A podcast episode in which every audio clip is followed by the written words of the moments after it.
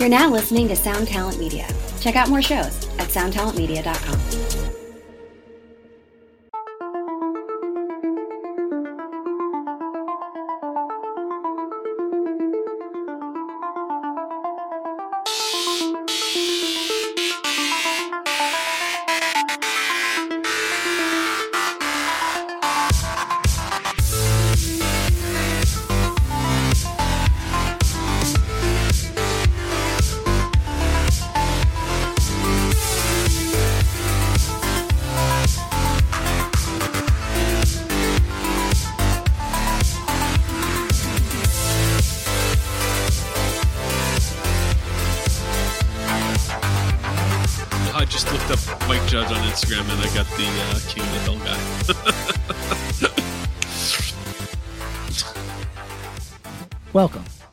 Axe to Grind, the hardcore podcast. I'm Patrick, I'm Bob. And I'm Tom. and today we are going to talk colloquially and and casually and uh, uh, w- w- what's the word for uh, in the moment? What what is that? Um, extemporaneous. Uh, and we're gonna have some fun. And before we do that, let's have fun with some sponsors. Boom, boom. Let's start with closed casket activities. Uh, everybody's going to go to closedcasketactivities.com. Uh, fill your cart with everything you can. Uh, just because if you don't do it quickly there, it'll be gone. Exactly. So I could point you in the direction of the Regional Justice Center Crime and Punishment record up for pre order. Can still get some of those. Uh, I could tease that, hey, Gate Creeper fans, unexpected reality, you might have some unexpected surprises in the store this week. So uh, they might be up now, they might be up a little later. I'd keep my eyes out because I bet whatever it is is going to go quick. But right now, we're going to talk about the Gulch LP, um, which, as uh, as the informed will know, Yo Gulch, we've been repping them for a while, feel pretty good about them. Closed Casket Activities got behind them last year to release the Impenetrable Cerebral Fortress LP. Um, Tom, I'm pretty sure you know. Patrick, do you know which what pressing this LP that came out eight months ago? What pressing is it on? I could not even guess. Third pressing. Okay. So again, behind the curtain, this is available Friday of the week we're recording. So is that three days, four four days, I guess, before this comes out? Um, here's the I, I teased before we actually started recording. Uh, our, our buddy over there, Justin, told me how how many hours do you think this record has been available for sale? If you had to guess hours, would you be shocked would you be shocked if I told you it was it hasn't been available for a total of 24 hours yet? And and these are full pressings. This isn't that like hey, 100 records boom up gone. This is full pressings. So we're talking several thousand records. Um a best of luck to all the Gulch fans out there. Uh, looks like there's three colors available. Strongly recommend heading over there. Uh, I mean, what else is there to say about closed casket activities? I, I think that despite the love he gets and that closed casket activities the label gets on this podcast uh, he could could and should deserve more because the records he puts out end up largely shaping the music scene yeah it's fucking awesome shout out to shout out to closed casket activities go shop i hope that the records are still there when you get there let's go to another friend Death Wish Inc. tom Oh, you mean Shorecore, Sheehan? The shore because I live down there.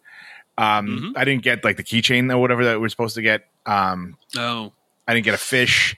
I didn't get the underdog smile, but you know, I was an honorable, honorable. But I think I got Oh, invited yeah. by people that weren't in it anyway. I, whatever, it's a big thing. it's okay So they're like, yo that's okay you know, like, like I don't know I'll if the dude from. Ensign can tell me that I'm Shore shorecore because I don't think he. I whatever. Did you see that he was complaining about old people complaining on the internet? It's like a mirror facing a mirror. Um, yeah, right. Spider Man, so um, Death Wish. Death Wish. You go to deathwishinc.com. Um, one of my favorite bands and a low key, um, incredible band that I think has sort of been lost to the sands of time um, was a band called Die 116. which is um, one of the only. So it's it's Gavin from Burn, Andrew Gormley from Rorschach. Um, I f- think Manny from Still Suit might have been in it at, at a point. Um, they've had a they had a ton of um, band changes, but they uh, when Burn and Deathwish hooked up to do that LP, Gavin like you know they helped Gavin get the Die 116 material back out there. Um, they did a full run. Hey, it just popped up. That's wow, this is crazy. So sorry. Um, so they put a run out of new Die 116 shirts. If you haven't checked out Die 116, I cannot recommend them enough. Uh, Gavin is is a riff writer par excellence. is very few guitar players in punk and hardcore history that are as great as him or as kind of inventive as he is. Um, but Die 116, I just bought a Die 116 shirt. That's why I freaked out because I just saw my purchase pop up on the bottom of the Death Wish Oh, because I'm like, that's I'm looking at this and it's like Die 116. Like everyone in Brick and Barnegat this summer are going to be fully dripped in Die 116 gear. True. It's like going to be dudes in flip flops and Die 116 shirts. It's going to be fucking weird. Yep. But mine just Good shirt though, man. That's a good there's shirt. several good shirts. They got like three or four different designs, different colors. I like this damage control one. Yeah, that's cool. yeah, that's the one I bought. I bought the black one. Um, Nice. but I just my name. It's like someone in Woodside just bought a Die 116 shirt. I was like, oh man, that's actually me. So this is these are all real in real time. you can see people buying stuff.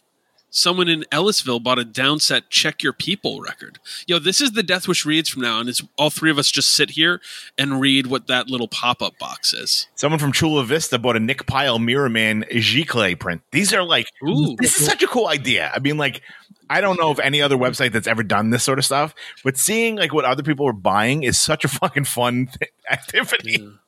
someone in Evanston, agree. United States, just bought a cult leader. Nothing for us here. Black T-shirt. Oh, that's kind of cool. I like All right. this shit. So yeah, go to Maybe we'll do a whole episode where we read the Death Wish pop-ups and just have like uh, it's like the reverse of pop-up video. it's it's a pop-up podcast, and whatever pops up, up someone in brick just purchased a 108 heart black shirt. Whatever pops up, we talk about that for a few minutes. And I'm gonna like palm a click. I'm gonna cl- like have a clicker like the umpire and count how many sunbather pop up because I feel like that one is still kind of That's a common. that's a hot for sure. that's a hot item. so Tom, where do we go? We go to deathwishinc.com Mm, and just tell them that we sent you. yeah, hit them. Time and pressure, the Gateway City, someone in Woodland Park, probably Kansas, Kansas. I would think Woodland Park. Just bought the Oh, record. Nice. Uh, and thank you also to To Live a Lie and Run for Cover, our other wonderful sponsors. Please go support them.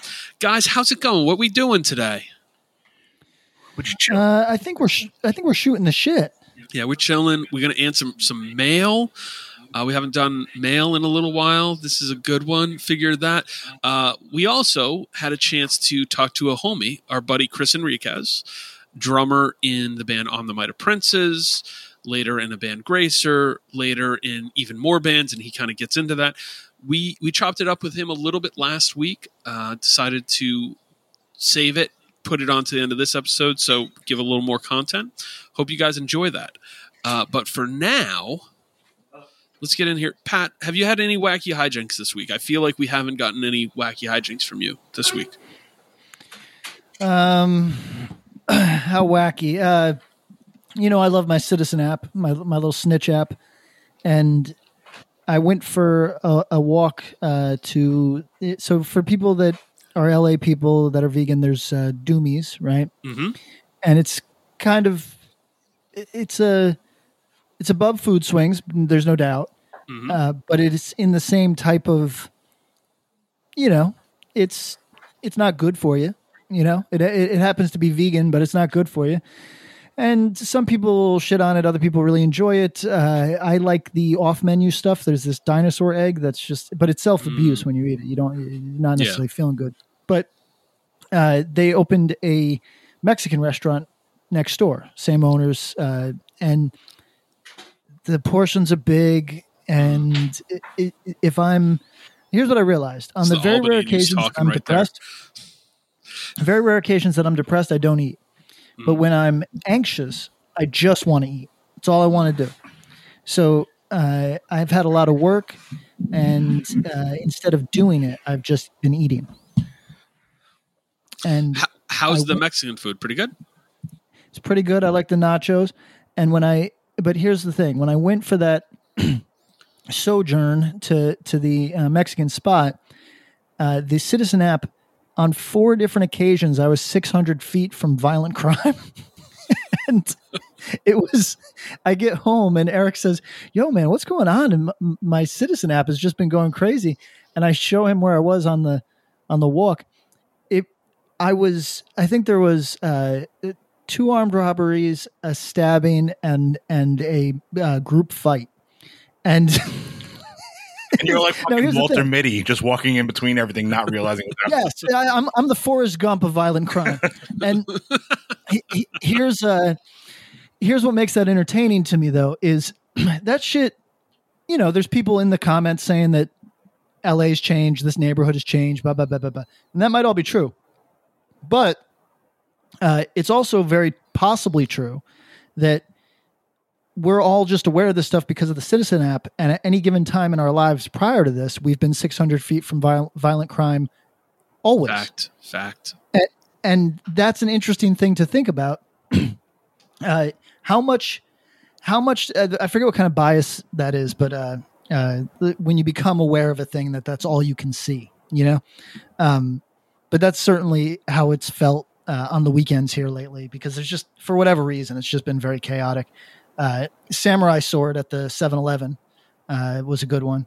Um, Pitchfork was a good one. And uh, Torch and Cable.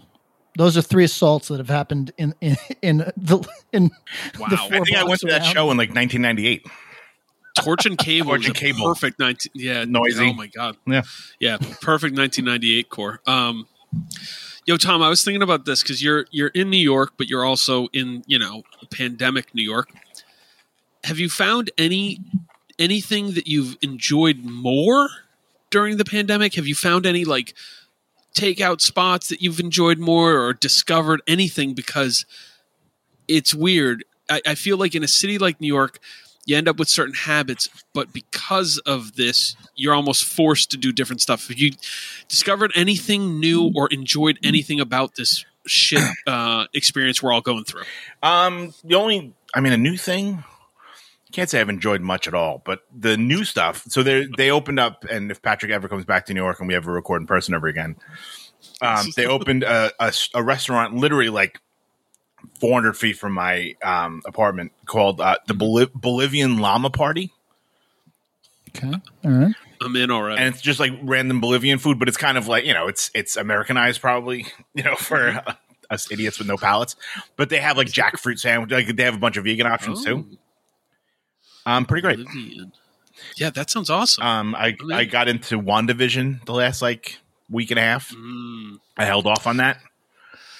You- you- I think you picked the right time to get in because I know there were some people who, after week one, episode one and episode two, were like, "The hell am I watching?" And uh, business really picked up the last couple weeks. Yeah, people like it. Yeah, my concern was that like I don't know enough Mm. to um to get the like. Did you see what was Yeah, behind like the him? Easter on- eggs, yeah, like I don't. I watched the YouTubes and I'm like, there's one guy. This is, made me think of Patrick. Yeah. There's one dude who like popped up in my like algorithm because I watch I watch New Rock Stars, which is like some um uh YouTube account that just does like we're gonna break down the newest you know Falcon and Captain or whatever. Uh, Oh, okay, Bucky sure, and sure, Falcon, sure. whatever the fuck the show's called. There's another guy who watches um trailers and the episodes at one quarter speed Wow. So they can point out everything. They're like, "Did you notice the curtains in the back in episode mm-hmm. five made an M?" So this is based on the House of M. Blah blah. blah. I'm like, holy! like I couldn't enjoy stuff if I was looking at that at that You were doing that, that kind deep. of. What about people who only enjoy it in that way? It's really weird, right? I mean, I guess that's cool, but I just like some of the stuff they bring up, and like the new, like the other website that I was like the other account, like they're like this first appeared in you know this PlayStation Two game, you know, and I'm like, we're, oh, we're not even talking movies here. Not even talking comics. Yeah, they literally talking- like, yeah. well, wait, it's like it's here's the comic books, here are the the games that are part of the canon. This is all for like Star Wars stuff primarily. So it's like video Oh, yeah. games, comic books, Oh, yeah. the other books, and then they'd be like, but not blah blah blah because that's not considered. Ca-. It's like, Yeah. holy fuck, how do you keep this all together? Um, but I thought Um, WandaVision was kind of. It ended up being kind of fun. Um, Yeah. I'm watching it without like a ton of background, but I think it's pretty cool. I think I think it's yeah I think it's also I think this this week's episode uh, which will have aired by the time people hear it I think we're due for some really cool stuff. I think it's gonna be a great one. Yeah, it's like Um, fucking X it's been a slow Files and weird shit. Yeah, it's great. Yeah.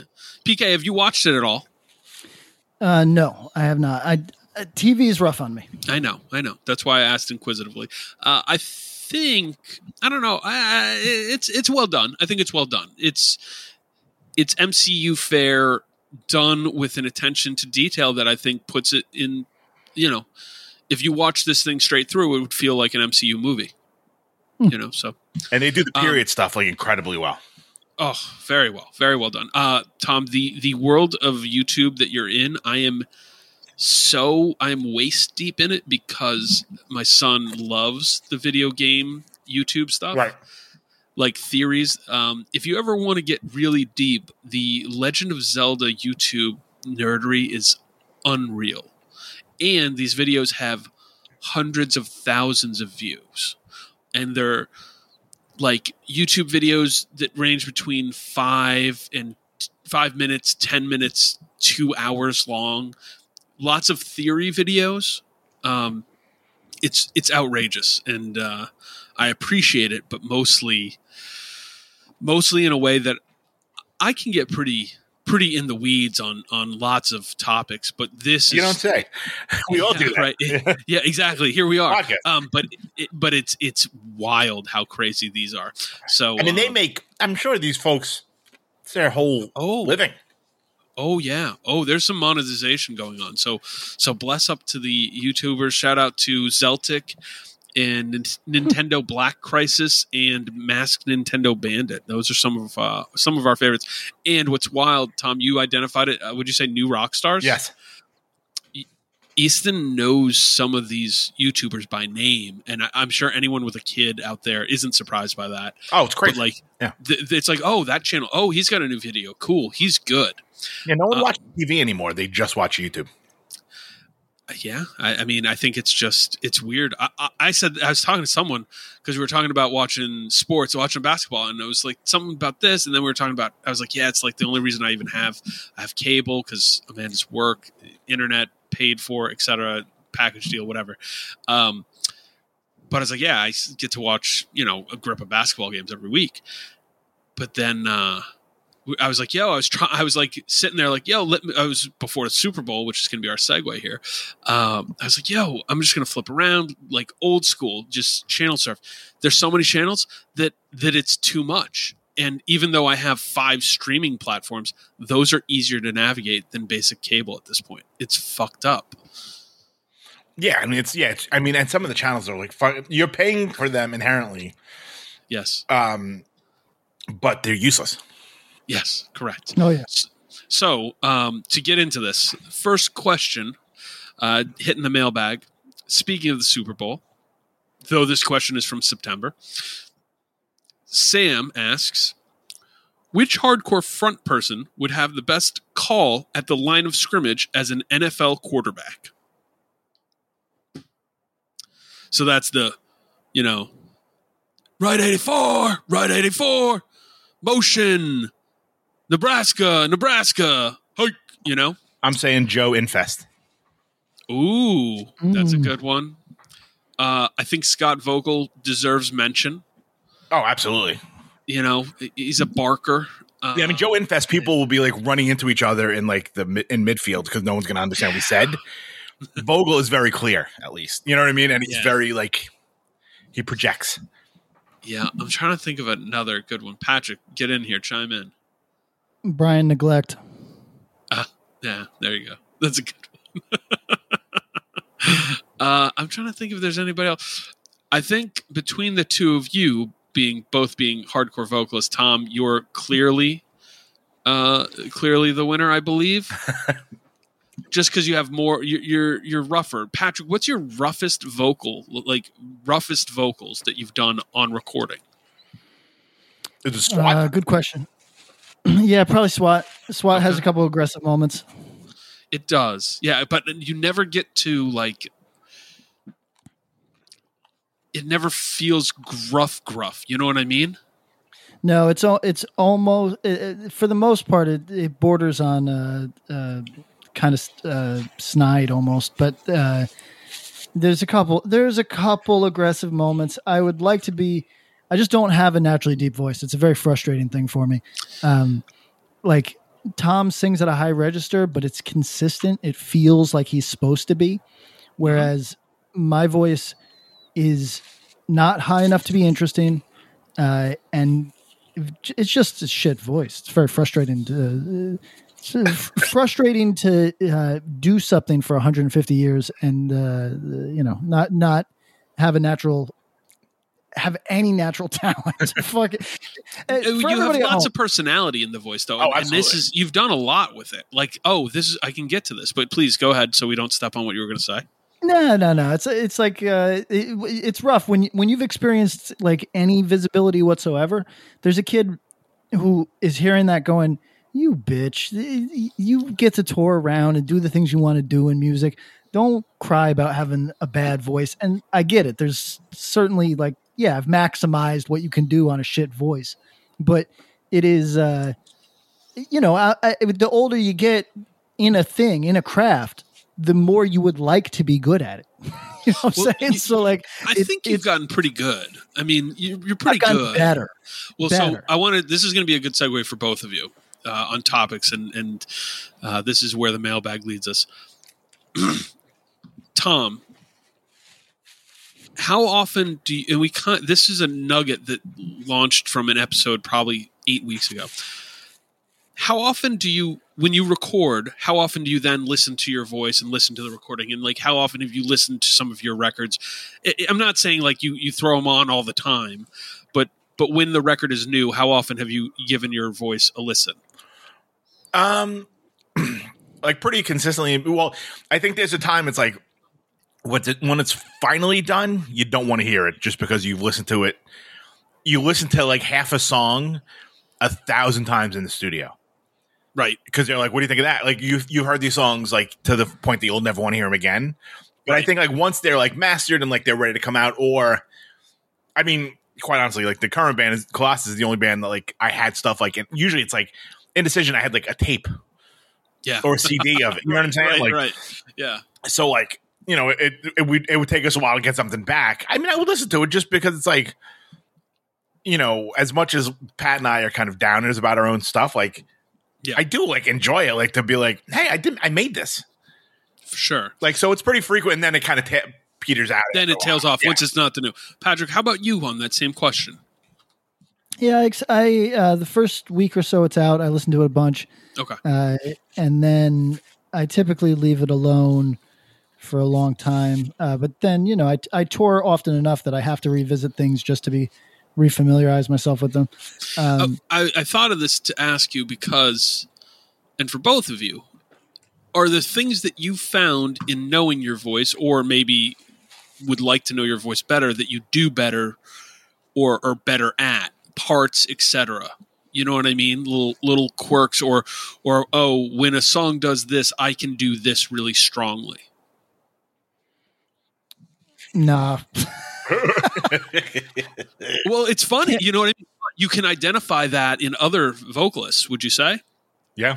oh yeah, sure, yeah. Yeah. Okay. I'm I'm I'm, just, I'm putting it out there to both of you because you both like to to lunch pail it, craftsman. You know, um, the idea of and it sucks because there's a part of it that's masturbatory, right? Like like as we just discussed, like like you know, no one's out here trying to be like, oh, I listen to my shit all the time. Uh, but like you know, you give your your voice a listen, and I wonder it's it's a lot harder to do for self than to sit and listen to somebody else and appreciate and go, oh, when they do this, it's great, you know.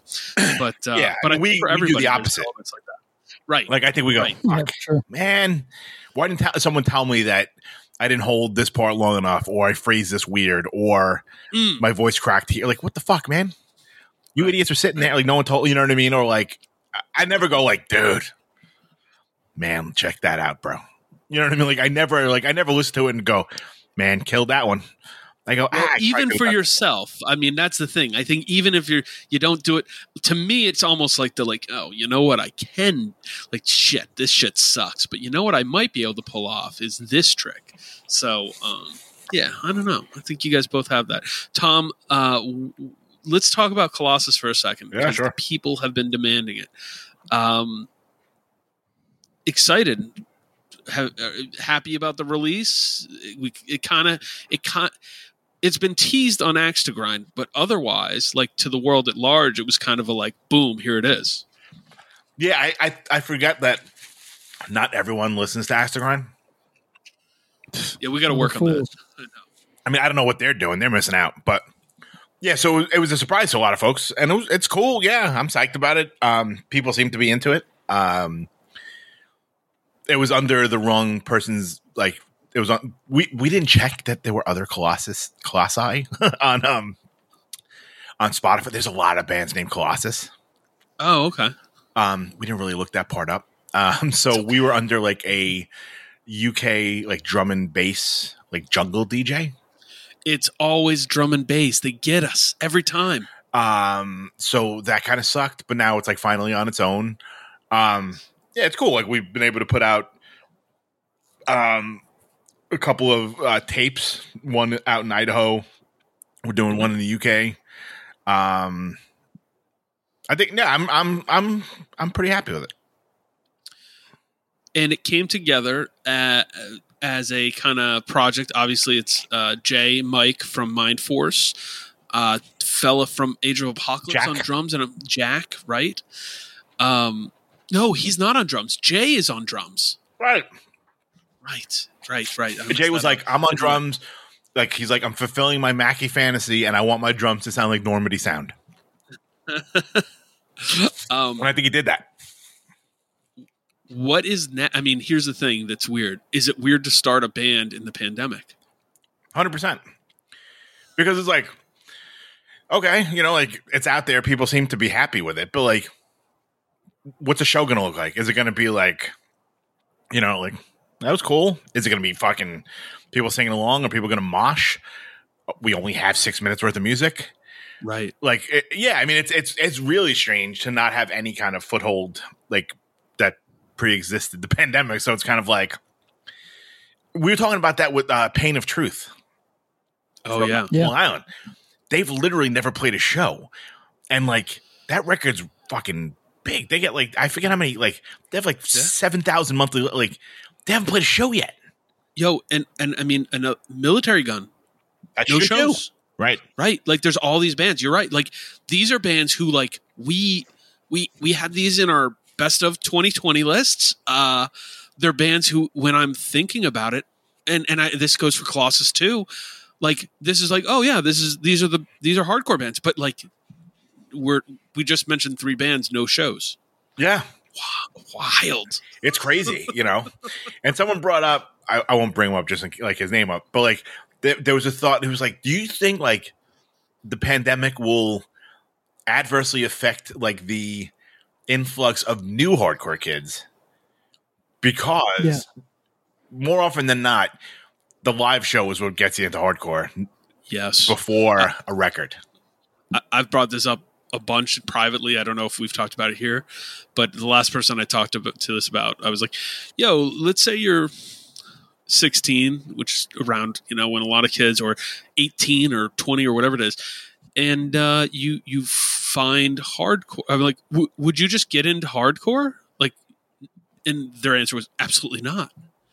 Now you might find music you like, but like getting into hardcore is a lot more than like jamming some tunes on your iTunes or on Spotify, you know? Yeah, I mean the So the visual and the being in front, you know, and seeing the energy. That's that's, That's the buy-in. Five percent of it. You know what I mean? I can't tell you how many norms came, like you know, friends from work or relatives or like that came to see, like you know, like I think I told the story before, like um, and then I want to go back. I have one funny Colossus story, but oh, we have a there's more Colossus questions. all right, we played um uh uh oh fuck, what's the place in Sayreville?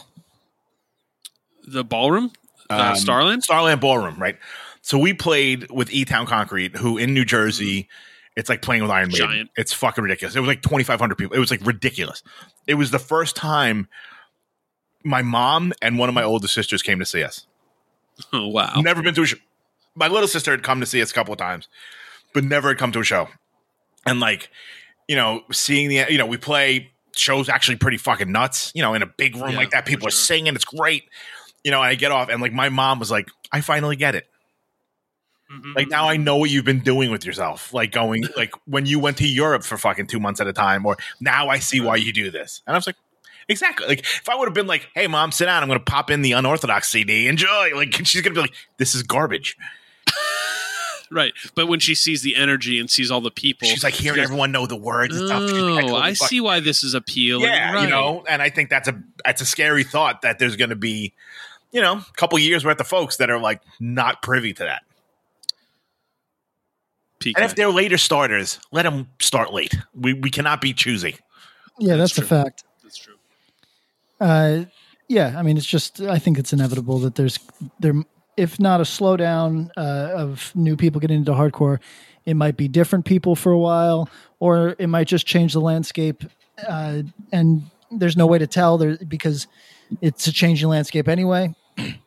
like, for example, uh, we're talking about the physical act of being someplace and a social uh, a social dynamic.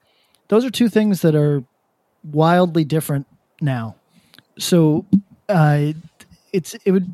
I mean, we're not going to know the long tail on this for a long time. Uh, Every way. yeah, in, in every single way. Uh, I'm I'm pretty fascinated by it, but uh, it's also not it's not the way that I want the world to go. So it's all for me. It's also, uh, I mean, like most people, I th- I say, you know what? Okay, let me rephrase this. Many many people are more comfortable with this circumstance than I would have ever imagined, and and they're called depressed people. yes, I mean, Yeah. that's I mean, Uh, quite honestly, because like as a depressed person, not having to go places, not the worst.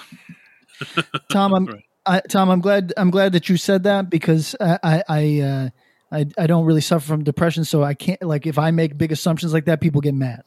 But the fact is that there seems to be a lot of people, and a lot of people who are maybe depressed, and also they're like me. They like community on their own terms, so they like an, Right. I an- want the option. I don't want to do it. I just want to be able to know I can do it. right. Mhm. I'm probably But not going people- to. I'm going to sit home. But it's cool with the But option Tom- to be like, maybe I can get a slice of pizza with Audley. You know what I mean? Like that's that's nice. But Tom, now imagine that you have any of the sort of uh, depressive feelings that you had your on and off your whole life, but imagine that you're 20 and COVID just absorbed the last two years of your life, year and a half of Right. your life. Right. Like, Five So- percent of your life. uh, yeah, right now, now that's a different trip, right? Because uh, now younger people bounce back from things faster, but they also they also normalize really fast. Yep. and I think it's going to be a, it's to be a weird landscape. it's, it's going to it's to be odd for a while. I, I, you know, recurring theme. I'm really, I really feel for people in that range of, like, for both of you. I mean, there's been large stretches of my life where being more social or more active was was something I just did on the regular, you know. But really, 18 to 22, I was bouncing all around the goddamn place, uh, and to have that disappear, you know, to speak strictly in a hardcore sense, if you took shows away from me, then. Damn, one, I'd probably be way better at video games than than is should be legally allowed. Two, uh, gee, uh, like You'd be a Twitch millionaire. I don't. Yeah, right. I have right. I have no idea what I would do with myself. I, I it's it's almost hard to think about. So shout out to all the the COVID soldiers who've had to deal with losing that. You know, like that's that ain't nothing small. Like that Absolutely that's not. rough. Um, last question on Colossus. when are and uh, this is a crazy thing to say since you dropped your record like less than a month ago. When are we getting more material? Mike's working on some stuff. They're they want to. Um, I think your boy brought the heat, so they're like, "All right, we could do this." So I think they're interested in doing more stuff. Uh, we talked Dear. about maybe looking for a partner to do a split seven inch with or something. Ooh. Um, Ooh. I mean, Mike's just ridiculous, and he just Shout out to Mike. like he just best. plays, and he has he has I he literally has another band going Mhm. with Mhm. some folks, friends of ours, and another thing he's doing on his own. It's just it's dumb. Oh, my funny Colossus story. Oh yes, please. So, um, friend of the pod, Greg, um, Pikachu, Falchetto, yes. Mongoloids, yes, sends. Um, I get like a text message from him, and it's just you know like when someone sends you like an Instagram and it doesn't like pop up, it just says like Instagram.com. Yeah. So I click on that, and it opens up um to like a story of this like young like African African American kid. And he's like, you know, like when you get in the car and like your it's your car is blasting the last thing you played while you were in the car. And he's like, this is what manager Greg was listening to, and he he pans to the to the driver's seat, and Gr- Greg's driving, and Greg was listening to Colossus. Oh, that's awesome. So now I was like, oh, that's funny. And I was like, oh, why is your boy dissing us or whatever? And then I look, the kid's got six and a half million followers. I was like, yo, he couldn't have thrown me a fucking at? Come on, bro. Like, you could have hooked this up. But I think Greg was like not trying to like poop where he eats. So he kind of was like, Yeah. I'm not going to be like, yo, can you shout out Colossus to your six million followers? So, like, it, yeah, some dude was like, this is what this fucking lunatic was listening to before I got in the car. So then I sent it to, to Sam and I was like, better get that second pressing ready, man. We're, we're about to hit the big time. That's awesome. Yeah. Um, all right, yo. Uh, quick, quick question before I get into the mailbag. Uh, when is the last time Blake Griffin dunked in an NBA game? Is that not all he does? So, I mean, if he hasn't done that, then what is he? Well, that's they can't get rid of him. That's right. I was looking at him. I was like, you know, the, the Nets need a big. Uh huh. And like the the Pistons are just kind of selling selling p- parts off. Yeah, they're, like, they're they're yeah they're in the auction mode. and there's like literally there's no I don't know what Pat just sent me. I don't know if he meant to send that to us. I, d- I did. It's Yeah, uh, if you look at the tattoo, it'll make sense. Is that him? no. Is that me? No, that's not me. Nor is it our friend. oh, uh, yeah. So I don't know who. The, okay, I don't. Well, That that just appeared in my timeline today. Uh, Bless up, dude's doing well. good for him. Dude's doing well. So it's a uh, You it's can a just be the, be Mongo the pant. Mongo Life XXX uh, belly rocker and a uh, gray sweatpant look. We'll say. yeah, we'll say. It's a uh, woman holding that a man's boner. Let's be if we're being honest. Yeah, and it was in my timeline, but I, I did a double take because the Mongo Life tattoo is so good. Yo, people who got tattoos, what year would you put this at? 2007. So people that got tattoos at fucking 18 in 2007 must have the best collection of goof nugget fucking tattoos. I I love this shit. Well, somebody I- has I'm now time just trials head tattoo. Oh yeah, the time trials head tattoo is really good. I'm now just really intrigued at what the rest of Pat's um, screenshot folder looks like. Yeah, what is your timeline? That's pretty good. That's Um. Blake Griffin has not dunked in an NBA game since December 2019. oh my god. He's getting old, and he's got a forty million dollar a year contract. So, um, Wait, before we go any further, uh, can I talk about uh, the, the funniest interaction I've seen online, hardcore related, in a while? of course, So, uh, uh, Greg Gordon uh, from Fort Wayne, Indiana, Mhm. uh, was big upping on his uh, Instagram this band. Uh, I wouldn't know how to say this for the life of me. Takbur, Takbur. okay, Um, Is this the band from the Middle East? that's right. Okay. F- f- so this is a band from Morocco oh cool. who, who I guess is is uh, critical of Islam in, in whatever facet. I would I would need the lyrics to tell me what the nuances of this are, but I guess that's I guess that's what's going on here, right? It's like it's like a And- boot stomping on like burkas and stuff. It's like Oh wow, so it it is uh this is fascinating on all levels right and and i was interested enough to click through or whatever and i start listening and it, it's actually i think that you'd both enjoy it Mhm. uh but the he, Gray screenshots the next exchange or some exchange from his DMs or whatever, or maybe it's from a Facebook group. What the fuck do I know? It's Sean. Help me with the last name. He uh, he Muttaqi. an- thank you, Sean Muttaqi from Vegan Reich. formerly formerly a vegan Reich, saying, you know, he, he was being very disparaging of this project, saying, "Oh, it's just, um, you know, uh, po- post-colonial uh, uh, shame, sellout stuff, like sort of like, uh, you know, Sean, so far as I can tell, still is a devout Muslim, and he, he doesn't like this messaging, but." It, it's so interesting. If this band is from Morocco, and have been living in this specific environment and are critical of it, I think it's fascinating. And I don't got a thing against Sean. I don't know him. I think it's fascinating that Sean could essentially call them sellouts. That is so that is so fucking interesting as a concept because I'm like like of the people on this podcast mm. we- we're all pretty much in the same place, which is we let people live on their religious beliefs even when we think they're goofy as fuck. Oh, so I guess sure, we're all in the same sure, place on that. yeah. But I am next level patient and tolerant with people's bullshit. You know what I mean? I, Sure, I, sure. I and I but I just think it's the the that circular cultural critique of I'm an outsider to your situation. I don't like your criticisms of your own situation. So fucking interesting. Yeah. And so fundamentally, in some ways, hardcore. And I think it's very interesting. So I just wanted to give a shout out to everybody. Shout out to Greg. Shout out to Talk Beer. And shout out shout out to Sean because I thought it was a fascinating uh, moment in, uh, in hardcore. It's it is weird because it's like yeah, ah, man, it's a thing I come across a lot thinking about when we talk about cultural difference, and you think about certain tenets that is part of my everyday are way outside of what I would consider cool. But where, but then it puts me in the space of like, yo, but like I'm really not trying to go in someone else's house and tell them like, no, no, you got to wash your dishes like this.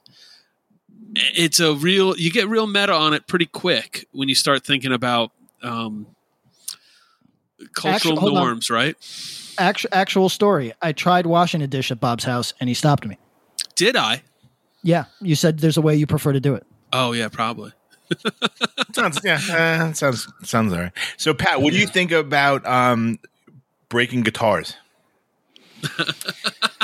Um, okay. So This will be old out. news by the time this comes out, but It's okay. though. the white the white guy talk about this was embarrassing. Uh, well, Super. yes and no. Here's the deal. It, it's it's goofy. It's goofy, goofy, goofy stuff. But she's also a pop performer. That they do goofy shit. And if I would, Tom, here's how I saw it. I looked Be at careful. it. I looked at it and said, "I bet I'd feel real strongly about this if I was 24." And then I just kept it moving. I didn't have another thought Yeah, but you know what? There wasn't the twenty four year olds complaining. Oh, there Uh, was well, to a point. I mean, look, it's it's goofy, but Yeah, but you know what though? That's always goofy. I feel I like mean- the freaked out. Like remember when like hardcore was like all about the the dorks in tight pants, like freaking out as much. Like everyone saw Dillinger Escape Plan and was like, we want to do that. yes. That was like the most embarrassing shit. Oh, listen. I, but uh, here's the deal, I, I, Tom. I don't know why Phoebe Bridgers is Phoebe Bridgers. uh, Don't act like you don't know. She lives in L.A. I- Maybe you could be friends. No, listen. Somebody, I I couldn't be friends with her after what I saw. Not not it, it- unrelated to that. I just she did something online that I thought was foul, but it's not that. When she cursed But- out David Crosby. Uh, No, no, that's That Bob, did you see that? Of course, I did that little that. bitch, David. Amazing. Crosby. Amazing. Good, very funny. He's an asshole anyway. listen. As we always talk about, you're supposed to kill the Buddha. You know what I mean? Like if you see him on the way, if you if you what's that phrase? If you see the Buddha on on your path, kill the Buddha. You're supposed to kill That, your that Kennedy your song? I have no idea what that is. It- it's just it's an expression, but you're it, Oh yeah, very normalized, very common colloquialism. Bob, would you do me a favor and look that one up while I Yeah, so Google point is- something that may show I'll up. Find it. Bob, have you ever heard if you see Buddha on the road, run him over? You're not running him over. You're supposed uh, to kill if the you Buddha. see the Buddha on the road, kill him. Um, the That's most it. important thing. It's uh, it's a book. If you meet the Buddha on the road, kill him by Sheldon Kopp. no, but Um, it's an expression before it's yeah. a book. Okay. But- okay. The most important thing that each man must learn, no one can teach him. Once he accepts that this disappointment, he will be able to stop depending on the therapist, the guru, who turns out to be just another struggling human being. Yes, exactly right. The, uh, or or In the ninth uh, century, the Buddhist sage Lin Chi told the monk, "If you meet the Buddha on the road, kill him." So, yeah, there you go. uh, he meant that those who think they've found all the answers in any religion need to start questioning. Does this give you some insight into Patrick Kindlon, Tom? A lot. Yeah, Bob, w- w- give me a ray. Give me a ray line that is uh, exactly in that spirit. Um, Should only take you a second. I guarantee it. Jesus Christ, no! It's uh, keep it up. Um, uh, I know what I'm shooting for, and I know what I felt, and I don't got to fucking prove it to anyone because I already proved it to myself. There you See, go. That w- that's totally acceptable. I thought you were going to say the Yeah. shelter line. Oh. Uh, fuck. Uh, A it- painting without a painter. How could it be? No, no, no. uh, uh, why should you be teaching me? Oh yeah, what's- yeah. Uh, uh, uh, n- I, uh, before you, uh, before I get the news on you, I want the news on me. Um, it's the news, I think, is that line. What, what can you be teach? What can you be teaching? Yeah, me? we all It's my quest. singing. Oh, it's, It's quest my eternity. quest. Yeah, yeah, there we go. It's Uh, my yeah, Quest for quest. Eternity, you're God, what a fucking song! What a band. a great song. I know. Anyway, the point is, uh, just as there's supposed to be a fucking 20 year old who thinks I'm lame as shit, Phoebe Bridgers is supposed to think that. And the only reason I say Bridge, I asked about Bridgers, I wasn't being that guy that pretends not to know people's name. It there is a psyop going on where everybody's like, "Yo, her name was Bridges. This is fake." No, this is So- so. there's an actress named. There's an actor named Phoebe Bridges. Phoebe Well, that Waller would ex- Bridge. Waller Bridge. Yeah, that's right. what it is. I have no listen. I have no idea. I just Bridgers is not a real name, so I didn't. It never occurred to me. But the, the point is, Phoebe Bridgers knows that David Crosby is an icon and an important musical figure. Yes, he rocks. She's she in her private life, she probably listens to him. sure. But you know, kill the fucking Buddha. What is this And guy? he's, Fuck this he's guy. short and fat, so it makes sense.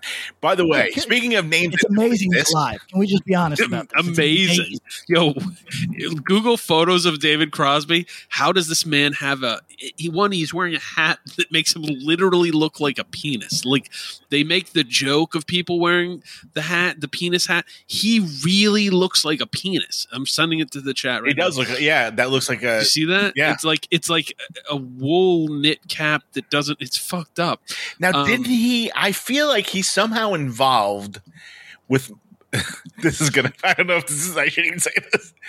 Um, but that he was inv- He donated some of the parts needed for Melissa Etheridge and her partner to have. Oh yes, yes, yes, yes. He did. Is that correct? Absolutely. Was that wasn't a rumor? Also, by the way, that's- we're talking about Came to came to her window. Yes. Yeah, that's well that part. Of it, but yeah, so, Um, let me talk. Hold on. yeah, do it. You know, you're saying Bridgers is not a real name. Yes. so something that I learned last night from the podcast Meep Meep Meep, which is um a buddy Ryan who does a deep dive into all the Roadrunner catalog. Oh, that's cool. I mean, it's Great some, name for there's it. some Great crap. name. Yeah, Meep Meep Meep is very clever. Um, and he also does a, a wrestling thing with uh, Rick Jimenez. Um, Oh. he uh, he had the singer from Higher Power on. Are you aware what the singer's last name is? And it's his like his government British government name, Power. Wizard. That's great. and his brothers in the band, his last name also Wizard. Is His- either of their names Grant? no, it's like Jimmy Wizard. Okay, What makes him sound like he should be in like the Bloodhound Gang, but his name is actually Jimmy Wizard. I like it. Everyone should cool. listen to that record because I've listened to it again. Higher power recently. record. It's It's fucking really great. good. Twenty-seven miles underwater. It's fucking great. Listen to that record. Has some tracks on it that when they come into uh, the algorithm, if I'm uh, shuffling off, it's uh, they always are a what's that song? Look at my phone moment. So shout out. Um, how the hell do we get there? Phoebe Bridgers. Yeah. Uh, my only Oh. complaint. my only complaint is that I think she should have really smashed up that guitar more. It looked like she was kind of. It was that feeling of like, yeah, I don't know. I don't know if it was an act. I mean, clearly it was an act in some way, but uh, I think she could have smashed it better. I don't know. Well, the issue was too, and Phoebes, this is where you kind of fucked up. As someone who's been in bands who break stuff, she copped to like um she copped to the uh thing that was all planned Mm. because that because did you notice the monitor in front of her started sparking? Yeah, That was like a so dummy this- monitor for her to do this. I heard this because people were people that know a thing about uh, electrical equipment said, um, "I heard it was sparking," and I said, "I don't know. I haven't really watched it." And they go, "It's not going to do that." No. And I said, "I said, yeah, I, I don't know." And then so listen, She, she was just like, kept, like I was overcome with emotion and I fucking broke a guitar, suck a dick. it's for it's for the rubes and uh, uh, here's my thing if you're watching fucking saturday night live and your biggest complaint is a pop singer destroying something fakey you're not watching saturday night live because that is a trash pile of shit and to be totally truthful with you this is not going to be a popular opinion people are going to call me a dickhead the fact that she appeared on the show lowers her so like I don't give a fuck about Middle America. That show is fucking trash. And if you appeared on it, the best thing you could do is fucking set the building on fire. Wow, I don't necessarily agree, but it's also a I chance. watched- Yo, if Drug Tom. Church was, they were like, hey, you can, you know, musical guest Patrick Kindlon and Drug Church, you would be there because it's Yeah. putting you in front of more people at one point at one time than will have ever seen your band. So like, you have to do that. It may suck, but you'll do it. Listen. I'll do it because I got four people that are out voting me, but I will register my vote and hope that it wins that we do not do that. Because it's like, look, at some point, this is where I'm at in life. At some point, we got to care about the quality of things. We just got to care about it. I, I'm I'm sick of reading crap. I'm sick of watching crap. I'm sick of it. I'm not a snob. So if you're fucking not able to meet my needs, we are in the goddamn gutter. So like I I am t- I don't want to support anything that is objectively a pile of shit. So look, Saturday Night Live, turn your turn yourself around, give us a call. But until then, I, I prefer not. My favorite thing is whenever Patrick uses the word objectively, because it's him trying to. It's like uh, it's like uh, stabbing reality in the throat with with an opinion and saying, "No, no, this is real." It's really good. Um, I, I fucking I mean objectively if anybody it, there's not a living person who could tell me Saturday Night Live is I was is- trying to think of when the last time I would say it was like a uh, that that I subjectively believed that it was good, and it's uh, I'm going to send you both. been a while. I'm going to send you both some. Well, maybe not Pat. Because Pat, I could send him like a John Belushi skit at this point. He'd be like, "This sucks. It's fucking stupid." Tom, there was there was an opening. There was on the John Krasinski episode. There was a thing Who's that? that I Who's that? it that's the fella from uh, The Office.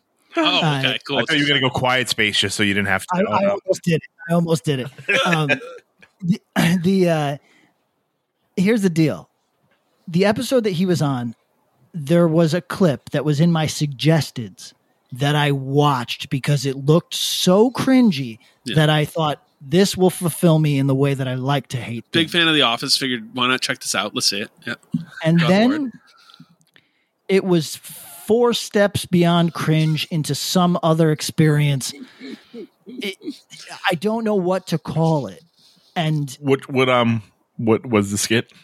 The opening s- Oh, his theme song Oh. sung by sung by the people in Yeah, that was Um, pretty terrible. Okay. Yo, so holy fuck so there are moments. Uh, I don't think every Saturday Night Live, um, but most that that'll get me. I'll laugh. But but then a lot. You know, it it's an hour plus program, right? Like Yes. Yeah. yeah they everyone. dump, they dump absolute trash in the last half hour it's an Yeah, I mean it's known like the ten, five, like the ten to one skit is always the weird one. Yeah, after after the first, like I think that's a show you should turn off if you're actually watching. You turn off at musical guest first first song turn off because You don't stay for the the the weekend update because I think that's always Um, the only good part of it. yo. You know what? I think they've they've softened. I don't hate those dudes who are doing it right now, but uh, but but I've I've gone dry on a lot of them. So no, I I, I think there are good skits, but it's a it's the ratio. I think they get ratioed out um, overall. Uh, so Oh, hold, hold on. I want to. I want to talk a little hardcore. I'm going to pee real quick. Do you? Uh, I'm going to put a question out before I do that. Have either of you sat on a purple pillow? no, Is that a euphemism? Purple. pi- Purple. no, it's a no, pur- product. it's a product that somebody suggested that I get because I, I'm struggling. I'm not. I wasn't. I wasn't meant to, sh- to fucking. I wasn't meant to work. You know what I'm saying? It's straight out. Like th- that's just what it is. Like sit, sitting for as many hours as I got to sit is ass. So so I'm looking for solutions for my back because I start getting antsy. And I got the Mm. purple pillow. I love the way it feels, but it doesn't really solve my back. But anyway, I, I thought I'd Uh, throw that out to you guys. I'm gonna urinate. Good time for a pee break. I'm going to pee too. All right, so we're just gonna stop. You want me to just like? You want me to tell You can, yeah, yo, tell a story. Everybody's always asking for Tom's story time. Tell a good story. Oh, that's like pressure now. Uh, I know. Well, we'll just tell like a, a, a random one. I'll wait until you get started. um, give me a topic. Hmm. hmm, hmm, hmm. Um. Let's see. Good Oh, I can. All right, so today, uh, yesterday was the anniversary of the last Reach the Sky show. Oh, there you go. Go for this. Um, so yeah, I we had just got someone had posted the flyer, but uh, but my buddy Busky posted the flyer. Um, it was so it was a show. It was it was at the end. We uh, MPB did uh, probably a three week tour um, through Florida, I think, all the way up through Canada. Um, with Reach the Sky um, and the Promise, and uh, so the last show was the uh, last Reach Sky show. It was originally supposed to be at the upstairs at the Palladium, which is probably about a 600 cap room. Um, and it ended up doing so well they had to move it to the main area, which is where like the first half Heart Night was. And they ended up doing like 2,000 people, and it was uh, some kind of hate opened. Um, the Promise played, then Terror flew out as a um, as a surprise to Ian Larrabee, like because him and Vogel go back for a long time. So they flew out, kind of totally shocked Larrabee. They played MPB, Reach Sky, and Bane, and um, one of the crazier shows I've ever seen. Um, people were like, you know, uh, it ended up being my last show too, at unbeknownst to me at the time. Uh, Mm. Oh, thanks, Pat.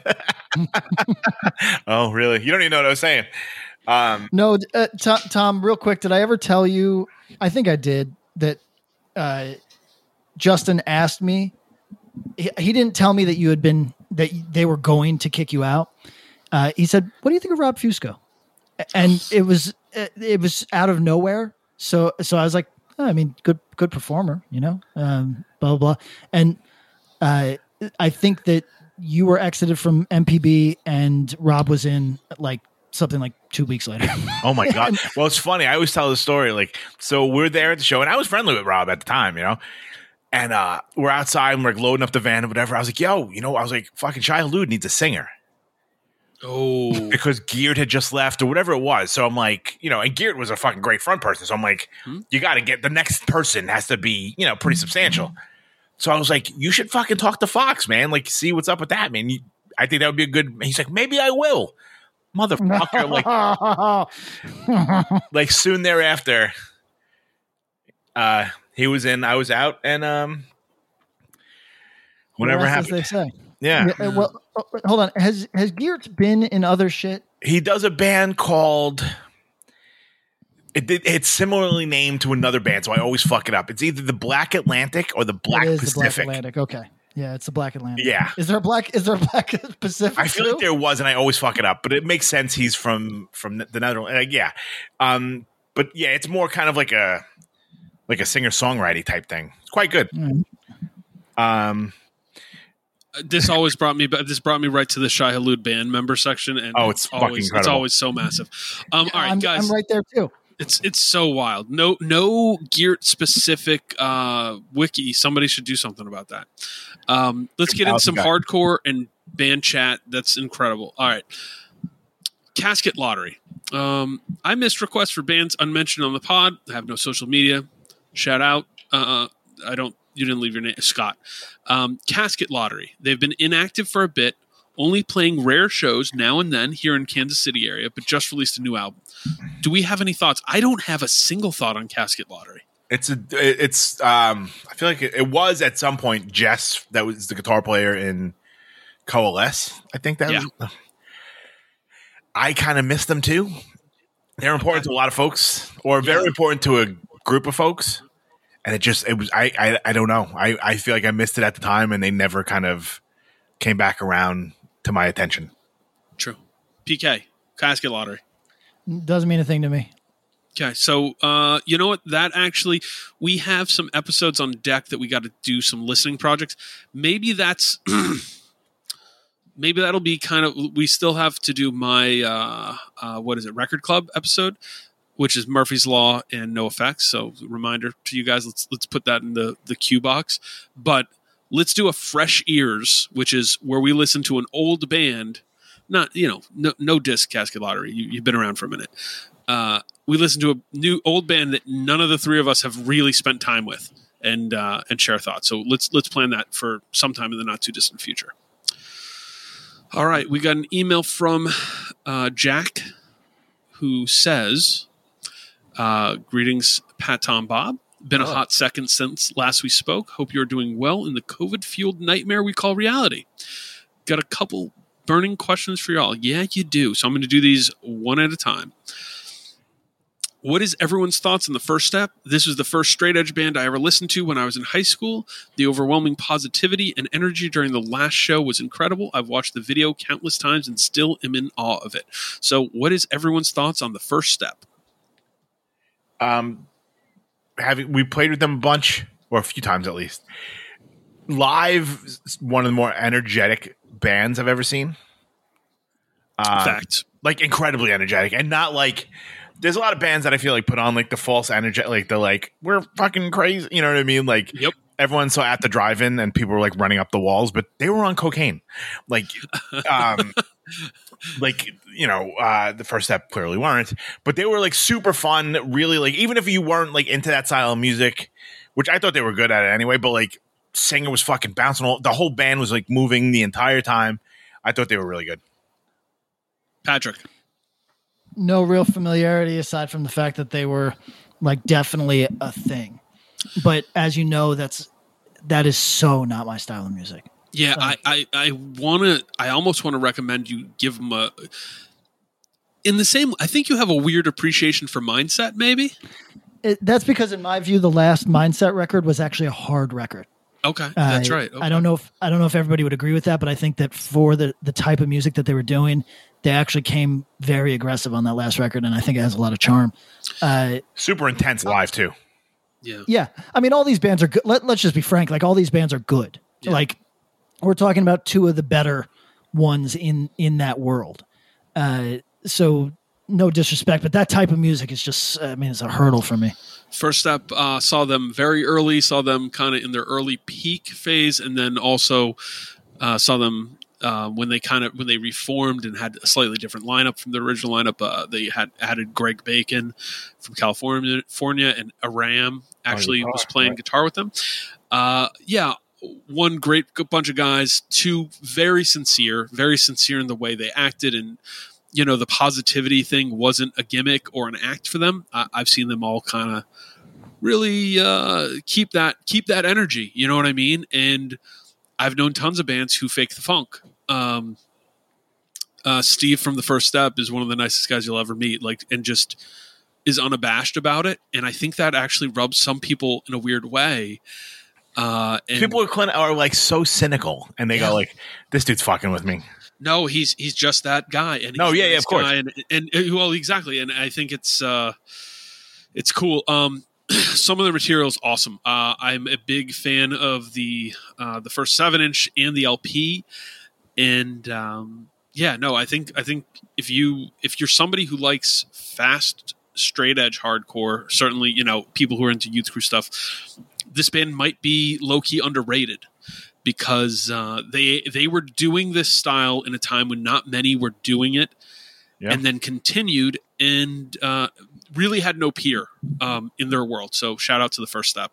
We don't really talk about them um, very often, and North they're actually Carolina interesting- straight edge. North Carolina straight edge and, and really put in the work. Okay. Um, this is a slightly older email. Do any this is from end of summer last year. Apologies to this. Do any of you know that the show uh, know about the show that took place at Shakers a few days ago? Saw an article alleging that attendees had to purchase chili cheese dogs in order to get in. LOL. This Oh, is we a talked about this. Yes, so we did talk about this. Um, so let's spiral it. How do we feel about hardcore shows in the pandemic? Cut it out? Let's not. Do you, yeah. Let's not say we yeah, did.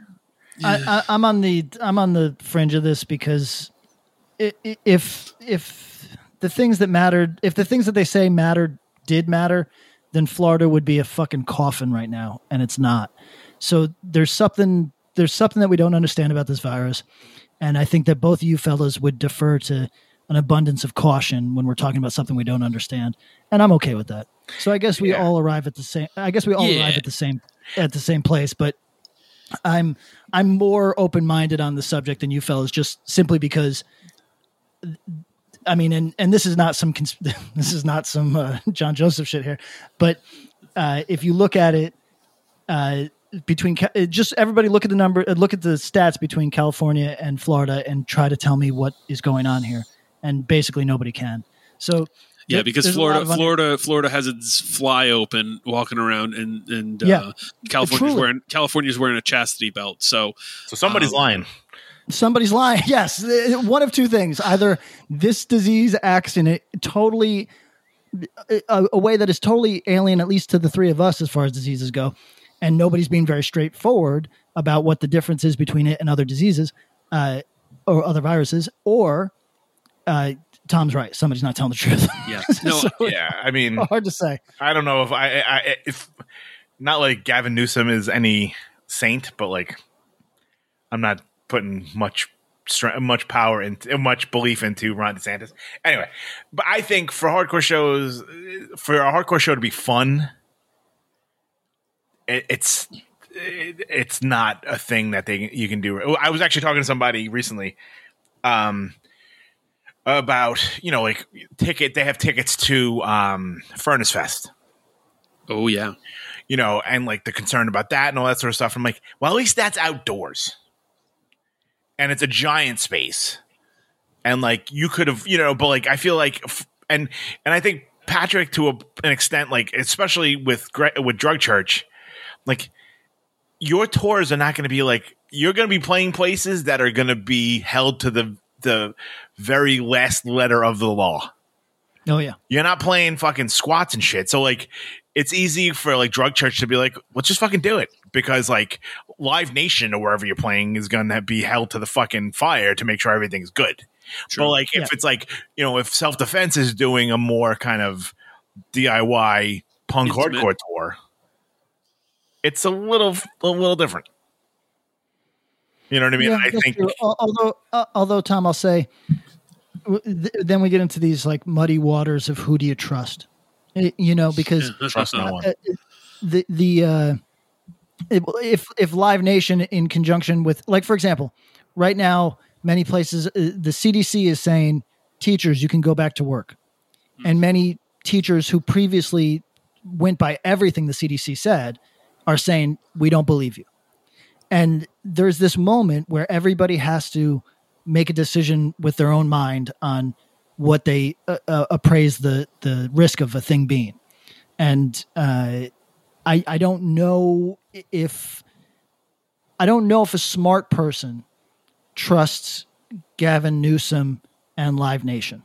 I you, you know what I'm saying? Like I- No, because they all have alternate, all you know, ulterior motives, and that's why I think the teachers are sort of like, well, now you're you're pushing us back because like now it's fucking up people's money even more.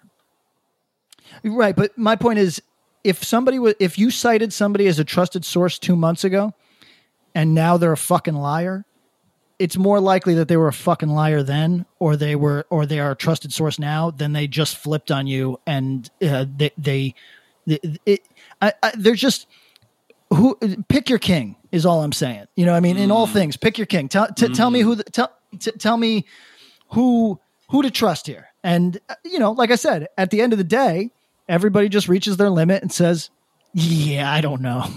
You know I mean? Yeah, no, So- I, I, I, my, my large opinion on this is, uh, you know, I, I think what's what's what's a good hardcore show? It's it's people literally yelling in each other's faces and, and jumping, and jumping on, on each other. Right. like literally. Yeah. So, do I think that's advisable? No, it's probably not advisable just at any time, to be very honest. Uh, but you know, um, but I also am a pretty big believer in people's abilities to do things. Uh, do I think it's wise? No, and I, I just recommend what Patrick said is right. Pick your king and choose to believe, and you got to make decisions on your own.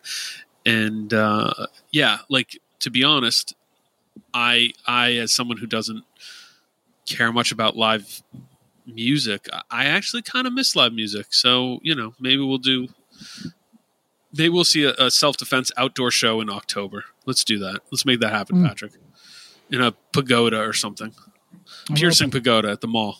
How about that? Done. we're playing. We're playing Claire's across the country. a dude in stores at Claire's. Uh, this leads really well into question number three.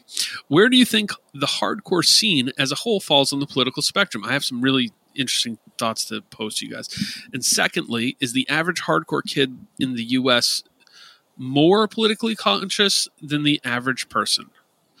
Um, I I think hardcore scene as a whole falls pretty progressive. I think pretty progressive but I also fear that because of the climate of today, people are not willing to have nuanced conversations publicly.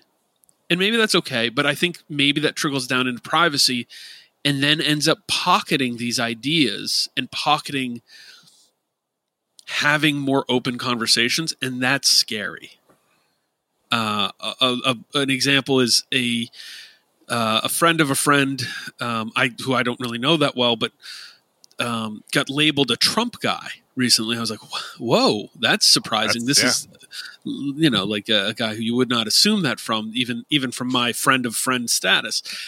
And uh, then I talked to another mutual. Like, "No, no, no, that dude's no, no, that dude's not not a Trump guy at all. He he just um, he just had some questions about." this stuff and and things that were pretty rational you know like he he, he didn't like this and uh, i wonder how unhealthy it is for those conversations to all become uh, segmented as opposed to being able to have more open conversations with each other Shopify grows your business no matter how far or big you grow. Shopify is the global commerce platform that helps you sell at every stage of your business. Whether you're selling your fans' next favorite shirt or an exclusive piece of podcast merch, Shopify helps you sell everywhere. Shopify powers 10% of all e commerce in the US. Allbirds, Rothy's, Brooklinen, and millions of other entrepreneurs of every size across 175 countries. Plus, Shopify's award winning help is there to support your success every step of the way. Because businesses that grow, grow with Shopify. Sign up for a $1 per month trial period at shopify.com slash income, all lowercase. Go to shopify.com slash income now to grow your business, no matter what stage you're in. Hello, it is Ryan, and I was on a flight the other day playing one of my favorite social spin slot games on chumbacasino.com. I looked over the person sitting next to me, and you know what they were doing? They were also playing Chumba Casino. Coincidence? I think not. Everybody's loving having fun with it. Chumba Casino is home to hundreds of casino style games that you can play for free anytime, anywhere even at 30,000 feet. So sign up now at ChumbaCasino.com to claim your free welcome bonus. That's ChumbaCasino.com and live the Chumba life. No purchase necessary. VGW Group. Void were prohibited by law. See terms and conditions. 18 plus. Greetings from Evergreen Podcasts.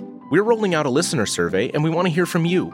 The information in the survey will help us gather statistics and in turn make our shows more appealing to advertisers.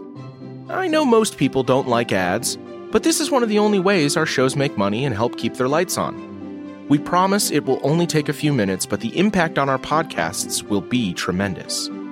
As a token of our appreciation, we'll randomly select one lucky participant each month to win an exclusive merchandise package from Evergreen Podcasts. Head to evergreenpodcast.com slash listener survey to help a show and possibly get some free stuff for doing so. We can't thank you enough for the support. Now back to the show. Well, there's nothing. I don't know. uh, Just so we're clear, I'm going to say something insulting, but I'm not. I don't know who you're talking about, so I, I don't mean it towards them at all. Uh, there's nothing more unfortunate than being a dumb person with valid questions, because I'm intelligent enough that you're never going to put me in a corner. Uh, I'm going to explain exactly what I mean. I'm going to use my words, and you can walk away being a dishonest scumbag and and labeling me something I'm not. But any rational person is going to go, yeah, nah. But if you're dumb or you're not good with the language, or at least I, I- I just sounded like a dumb redneck myself. At least If- not if- good enough with the language. Yeah, Like if, you don't speak American, can't- then you might be in trouble. If you know you speak 'em can't- good, if you can't communicate, then uh, but you're but you have a curious mind and you just got questions about politics or anything else. Uh, it like I see this all the time online with totally just they're just people that are from the outside of a thing asking questions, and then it's assumed that they're asking them in bad faith, but they're not. They're just people that are late to something, or maybe they're dumb, or whatever Very it true. is. And, and so that's unfortunate. But regarding regarding uh, where the hardcore scene is politically, it's center left, and uh, it pretends to be progressive. It pretends to be leftist. It is neither of those things. It is center left, and uh, I don't. I'm not in judgment of that. I'm not sitting here mad, but I think that people that believe that it is otherwise. Uh, I'm not saying this to be a dick. I'm not saying this to be holier than thou, nor am I saying it to be the old guy in the room. I've been around too long. and I have witnessed the most progressive people in the hardcore scene mellow into center left. And that's because that's where most of them, their actual orientation is. sure. That's where they're and, and however they were playing a part for for when it was appropriate uh, for their social circle. And there's kind of this game of chicken, I guess, or I, I don't know what to say. It's kind of like uh, you know, I'm going to put one toe over the line. Will you put one like will you put your full foot over the line, sort of thing when it comes to uh, politics and hardcore. Uh, but at the end of the day, and I, I think that we'd all agree on this, the majority, not all, not all, but the majority of people can just comfortably put their foot right back, right back on the other side of the line that it was previously when things need to calm down for them sure. and I I think that that's uh, the sad reality uh, of uh, of uh, and maybe maybe that's the sad reality of all subculture. You know, maybe maybe that's not just hardcore, but uh, so I think hardcore is s- s- strictly center left. Tom. Yeah, I mean, I think I, I tend to agree with with Pat that it's mostly center left, and I think hardcore kids and punks are kind of inherently just more political than this than the standard. I think that gap has closed in the last couple of years Sure. because I would imagine most eighteen to twenty five year olds, eighteen to thirty year olds couldn't give a fuck about politics before. Sure. so they're a lot more kind of educated and kind of following things and being involved you know on on a grassroots level that you know wasn't probably as prevalent as as it had always been with punk and hardcore to me Question for both of you guys. Do you ever see more extreme views on the left or the right seem to get dangerously close to one another? Sure. Okay.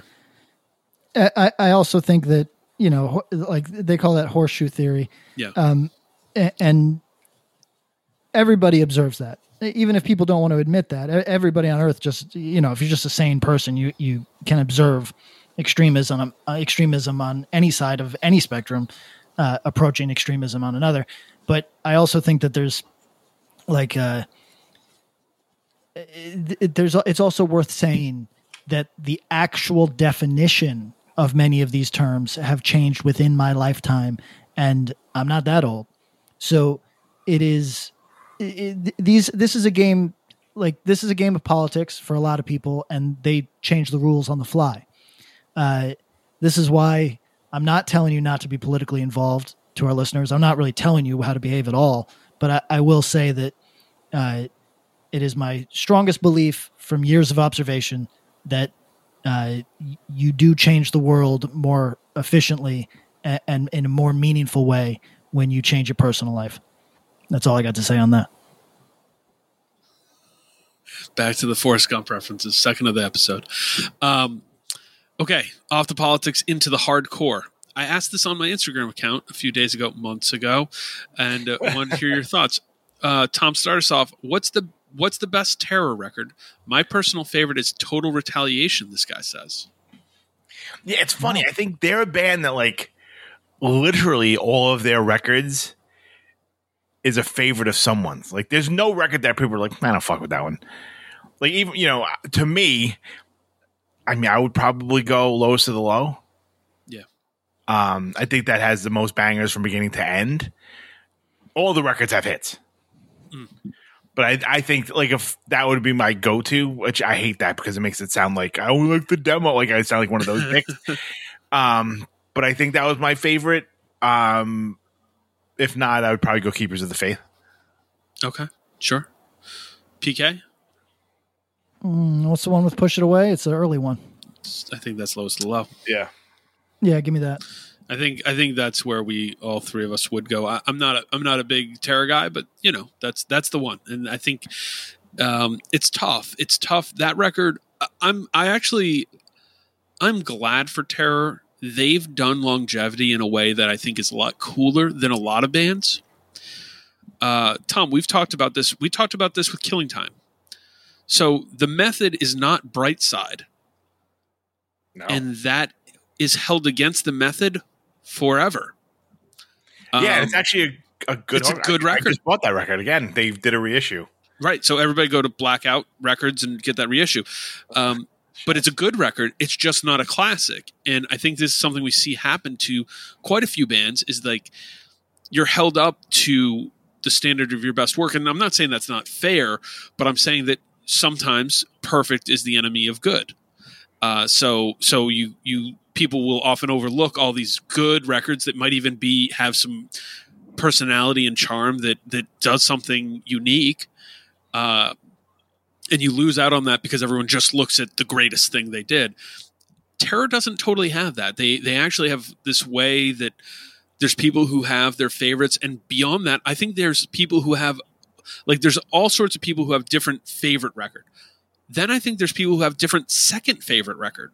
So that's pretty cool. I think if you got that as a band, you you know you've done a pretty good job. You know, Yeah, like everyone's got a favorite, but there's also like there's no records that they're like, nope. Like everyone got their favorite, but then they like the rest of it, which is yeah.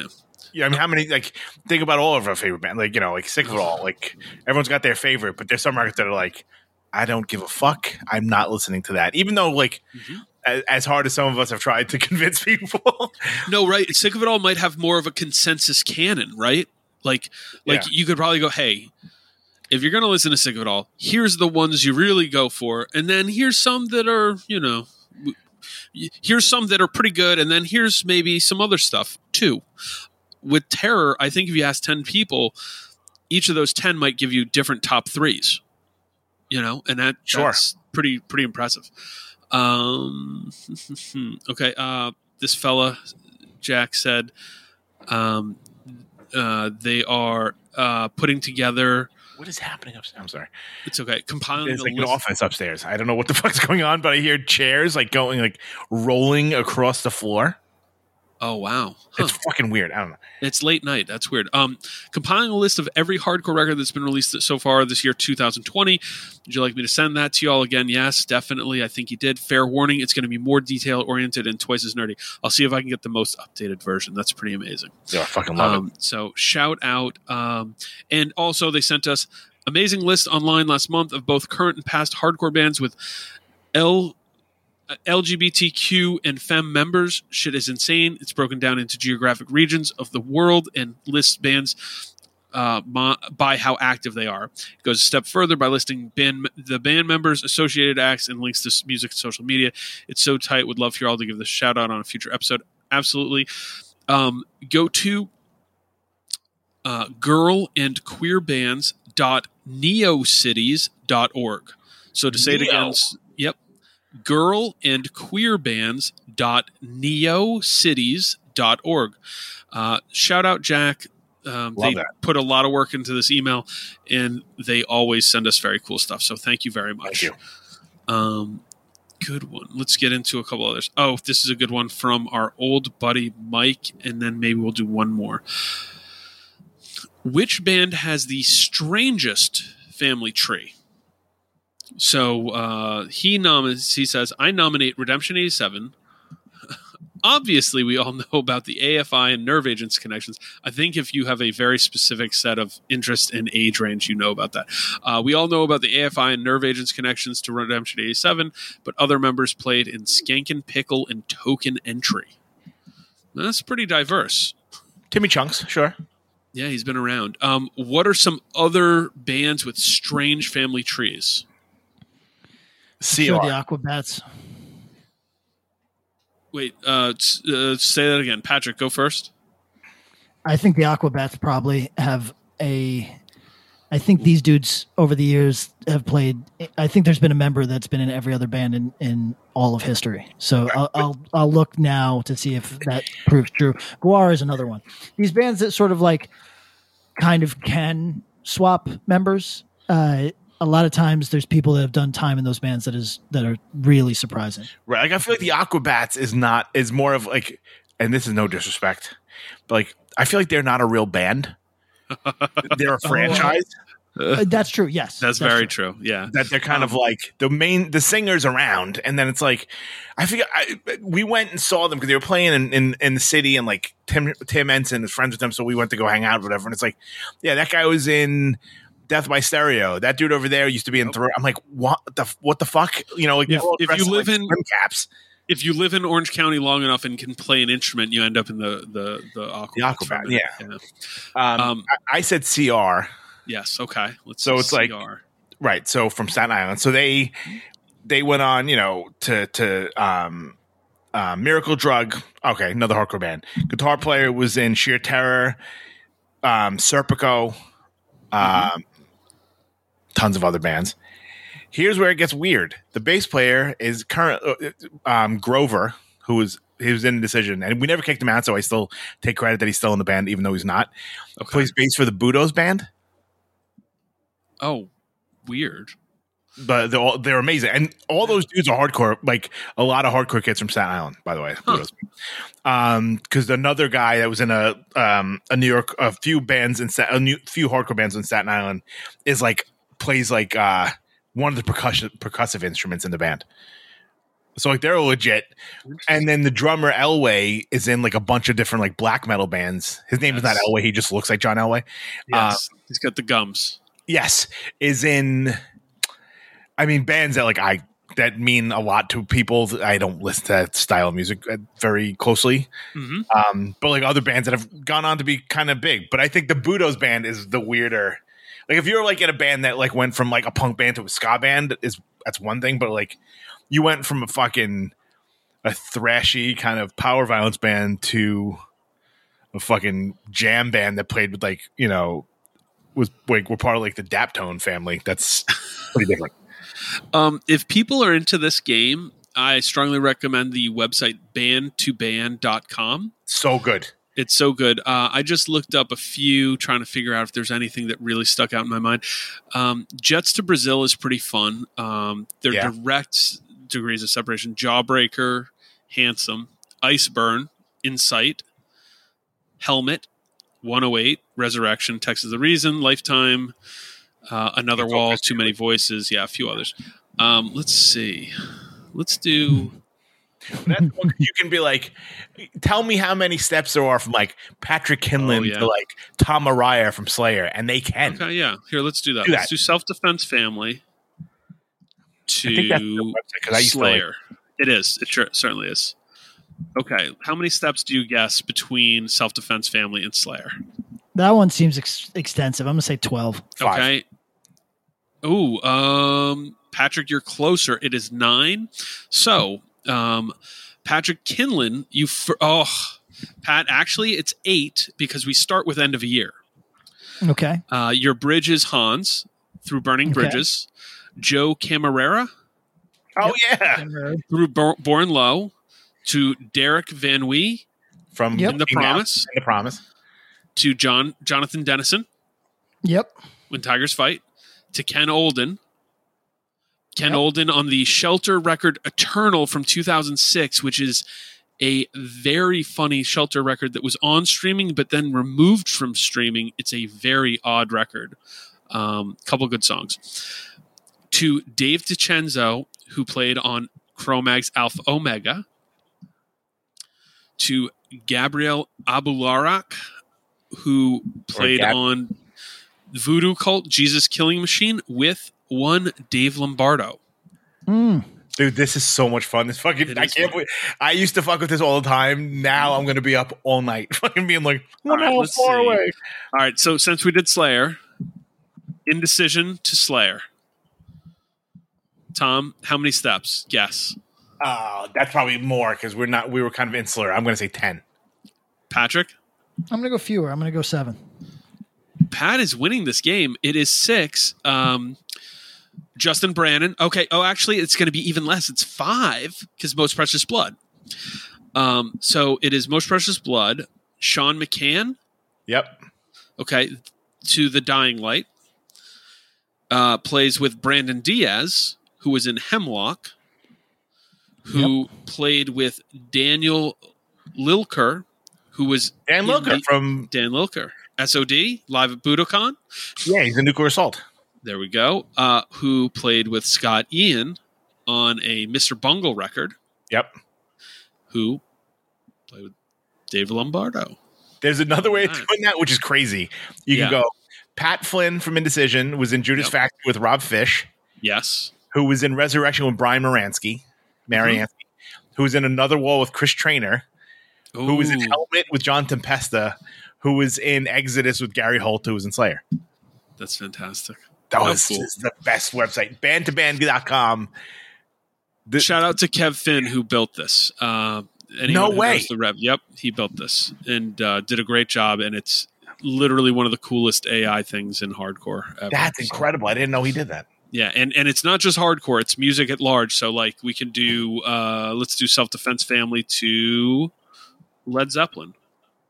How many steps, guys? I- I- no, make it easier. Go leeway. I want to know how close. Oh, you are want to do leeway? All right. Well, self defense. side. Okay, self defense The Led Zeppelin is only eleven split s- steps. All right. Um, almost all of your your connections, Pat, go through uh, the Promise. Apparently, let's do leeway. I bet it's I bet it's through the Promise. Yep. Uh, let's see, uh, eight steps uh, through there, through Ken Olden, through Better Than a Thousand, through Ray Cappo to Mackie. Yep, that makes sense. Uh, sure. On the on, whoa, what did Mackie play on with Leeway? Oh, he, he's on some unexpected, some live recording. Okay, what was the other one we wanted to do? There's one more, and we'll we'll be done with this. This is a Yuppie fun side. ass game. Yuppie side, that's right. Yeah, let's do it. Okay, Yuppie side. Let's see. How many steps, guys? Guess. that Four. could be. I don't know. I'm gonna say no. I'm gonna say six. Okay, it is ten. So you're Wow. actually What? You're as far away from the upper side as you are from Led Zeppelin. Yeah, you want to talk about insular? Wow. So, the upper uh, side is So we get crazy. to we go end of year to Hans, Born Low, The Promise. The Promise we go to Busky with Terror Always the Hard Way, Nick Jett. So we actually could just skip Busky because Nick Jett plays on that as well. Um, Nick Jett. Oh no, because we got to do Busky, and then so Busky plays on Always the Hard Way with Nick Jett. One with the Underdogs. Uh, Five Gun Frank Five Gun, who then is on Hatebreed Supremacy with Sh- Sean Martin, who's on 100 Demons in the Eyes of the Lord. Rick Bryall, who's on In the Eyes of the Lord, played with Steve Karp on the Yup side self titled. Wow. Thank you. Amazing. If All Steve from the upper side was on the the first 100 Demons record. Apparently so. That's not know that. crazy. um, so, Strangest Family Tree, please go play with that. It is really, really fun. Uh, as we just exa- exampled, as we just exampled, as we just showed, because we fell down a hole on it. Um, Redemption 87's got a pretty weird one for sure. Yeah, I'm trying to think of other like um like you know, Grade was in like Avril Lavigne's band or like like From Morning to Ashes and Thursday were the backing band for this this this band called The Wanted hmm who were like huge maybe 10 years ago. Like a Brit like a British British pop band, not a Brit pop band. Yeah, yeah, yeah. you would know their songs and stuff. Like they were like, you know, playing like the garden and stuff, and they were like their back. uh, I would bet if you looked in the background, like there were a lot of hardcore folks that became background musicians or like uh played on records of different people like that we never would have known. Like they weren't out there playing CBs with fucking the wanted, but you would know like they ended up playing keyboards on one song or something. You know what I mean? Mm. Yeah. Yeah, that's awesome. Um, that's so weird. It's it is weird. Uh, explore. We'll play a game with that at some point because it's really fun. Um, guys, Copyright. let's. Yeah. Yes. Copyright. Axe grind. Twenty twenty one. Uh, doing it better. Let us do one last one here. Um, that Matthew S sent us. Handsome self-titled versus quicksand slip.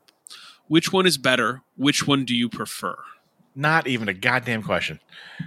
Right. I mean, I think quicksand slip. I mean, it's legitimately as we as we speak. The day before was its 28th birthday. Mm-hmm. That record's been out for fucking 28 years, and if you put it on right now, it doesn't sound dated whatsoever. Nope. Someone had mentioned, like, hit me up, and they're like, "How great would this sound with like a nice, like, cleaned up remaster?" Which it would be like it would fucking knock you on your fucking ass. Um, I think that handsome record is quite good, but it's not. I mean, Slip is is the top of the genre. Correct. Yeah.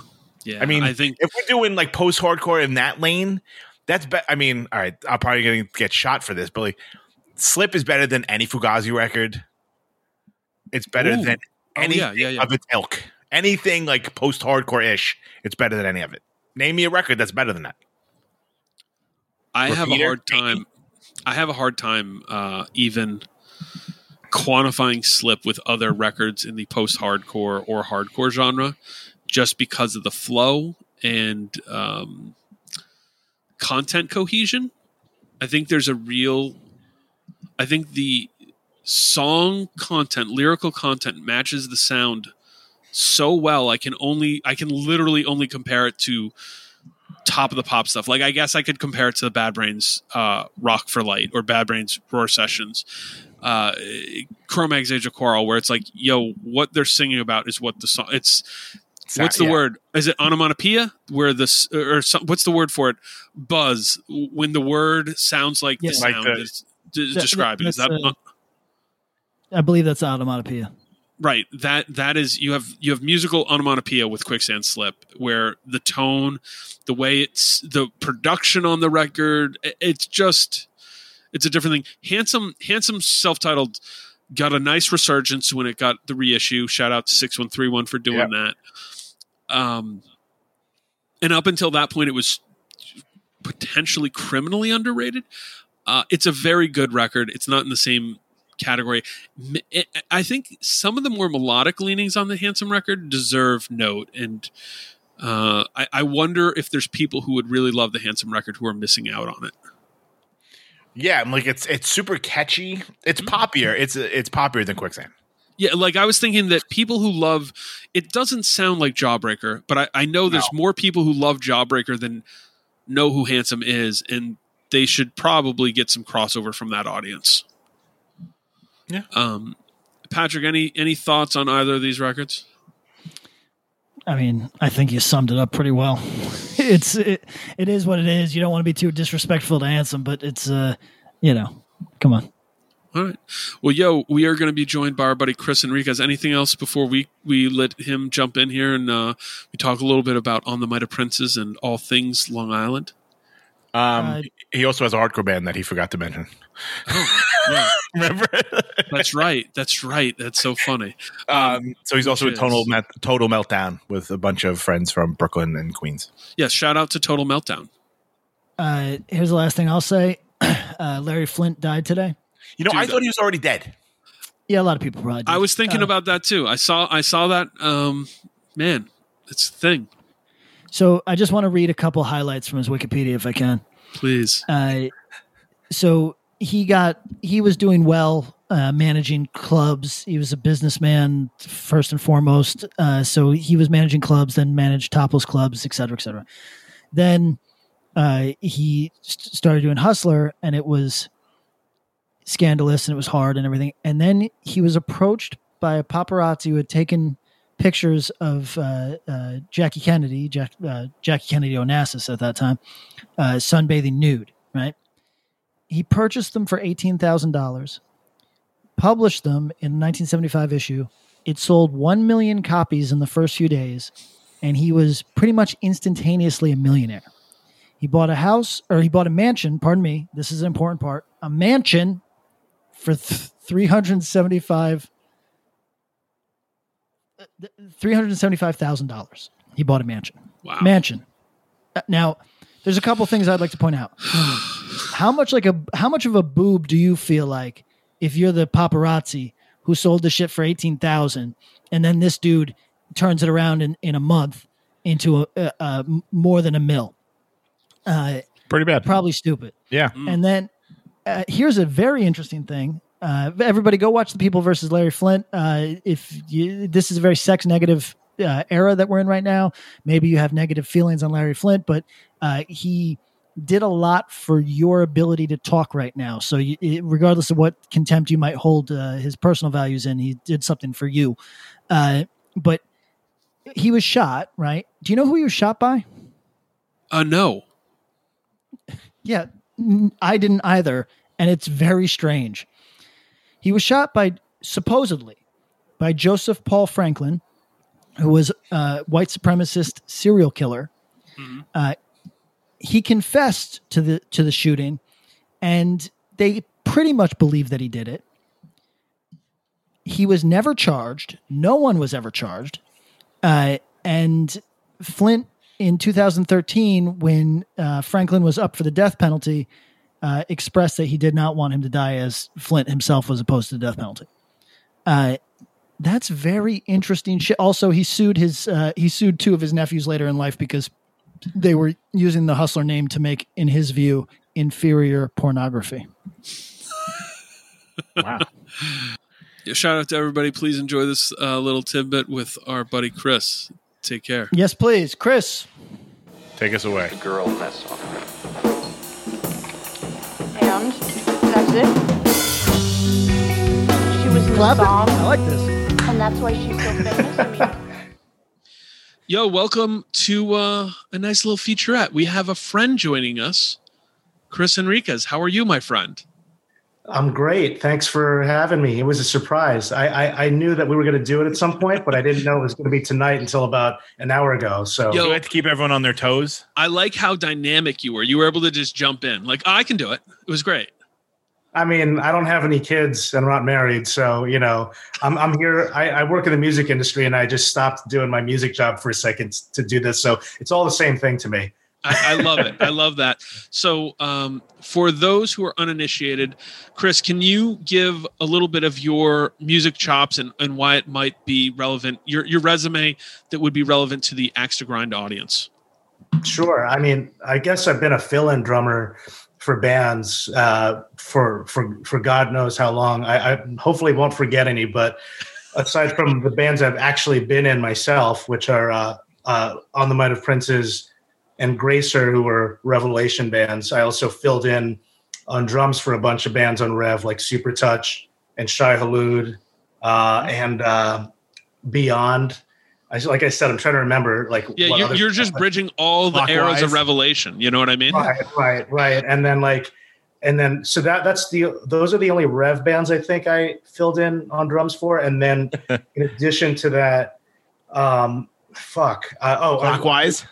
uh, yeah, Clockwise, which was a big Long Island band. I played drums for the reunion. There was a one-off, and then um, I, uh, I I was in a band called Primitive Weapons for for about. oh, uh, yeah. you know, we're, we're still we're not technically broken up, but we're like on hiatus. But and then currently my full-time band is a band called Spotlights, which is you know pro- pro- probably like compared to everything I've done, like doing the most, I guess. Very Yep. cool.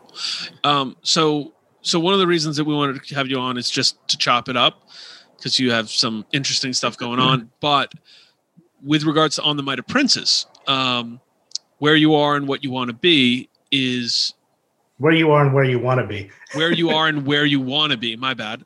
That's Um, okay.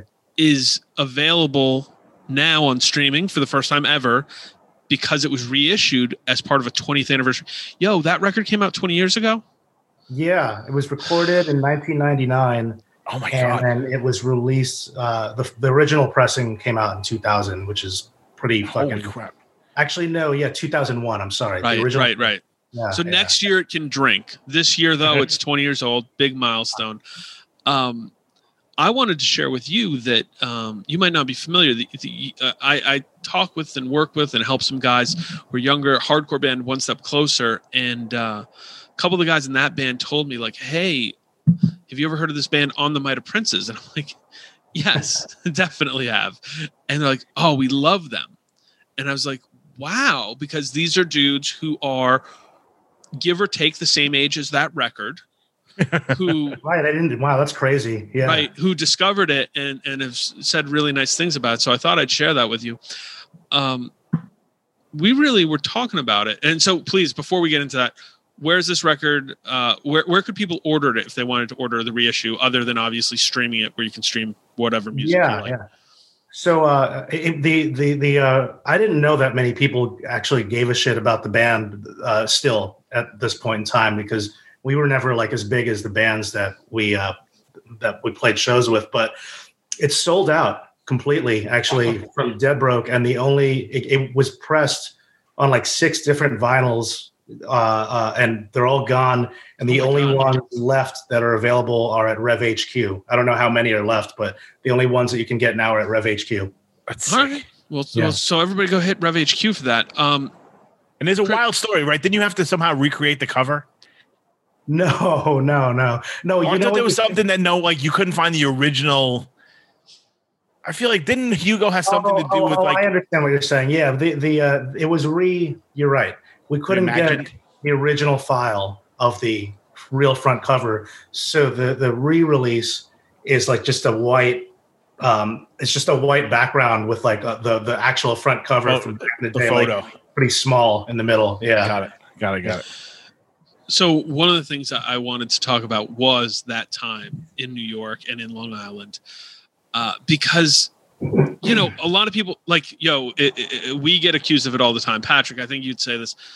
We do have a slight New York bias. We talk about New York hardcore of all shapes and forms, pretty good amount, but we don't talk about this era very often. I don't think there's many people who do, though it was a weird kind of fertile ground of a lot of different stuff going on. And all four of us, but especially the three of you guys, were kind of witnesses to a lot of that stuff. Um, so I'd love to hear a little bit about this, the world that Atma came from, and you know some of the shows you guys were playing, and just kind of the background of that time frame.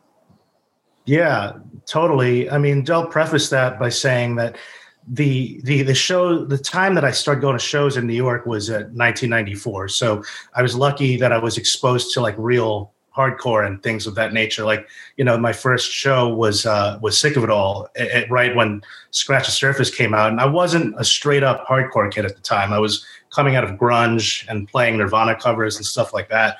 And then that's when I kind of flipped, but um, I got super into Fugazi and all that stuff as well. So like I was just immersed in well, everything that the '90s sort of had to offer. And by the time uh, I joined On the Might of Princes, uh, it was late '90s, and what we were doing was kind of a culmination of you know my background in the Long Island hardcore scene uh, slash being a really big fan of bands like Quicksand, which was one of the bands that we all loved, was Quicksand and Helmet and that kind of stuff.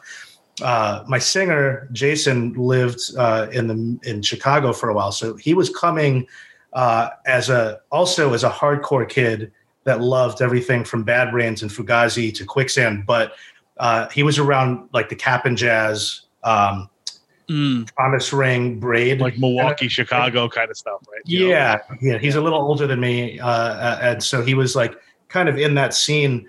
And when he moved to Long Island, uh, where he was originally from, he kind of bounced around. He had brought that uh, element of, of I guess, the the emo. I we didn't use that word at the time to describe those bands or what we were doing, but like I guess those types of emo bands. He was kind of bringing that into the um, the mix, um, and then like collectively, you know, my bass player was really into shoegaze at the time, and um, and then my guitar player uh, Lou was also into uh, kind of that Midwest emo thing. I was the only real like hardcore guy Yeah. in the right? You know, yeah. But if you're gonna have a hardcore guy in the band and he's the drummer, I think that impacts. You know what I mean? Yeah, it's true. For sure, yeah. I mean, nobody was listening to like Cro-Mags or AF or anything. I, that was me. So, I mean, what was that? What was that like? Because you guys played in this really weird mixed world. Because I don't think you were alone in that. I think at the time, you know, you've got bands floating around that are, you know, like you've got bands like Milhouse and Decision leading up to Silent Majority, leading up to what's happening in that late late '90s frame, and then you have Most Precious Blood, and you have all these other kind of bands. I I look at that time as being this really weird mixed bag, and it seemed like to me there was a lot of mixed bills. Was that kind of what you felt and like were kind of participating in? Yeah, I mean, we we were lucky because we came at the tail end of of I guess what we could call Tom Tom's band, like in his scene. Like we were playing with um with we played with Indecision and we played with Silent Majority, and then those bands broke up, and then we were kind of now part of this like next wave, which uh you know, it was a very strange time because that's where you get your brand new and Taking Back Sunday and all that stuff. And I remember all those people going to the same hardcore shows, but you know, I guess for better or for worse, however we want to look at it, we can all kind of get blamed for whatever was to come. maybe, Right. maybe not been like too stoked about, you know, the purists, but those were all hardcore kids. We were all all at those shows. We were all at Sick of It All shows and all that stuff. We weren't like posers by any means. It just that we were just into other types of music also. Yeah. Absolutely. I've seen the photos.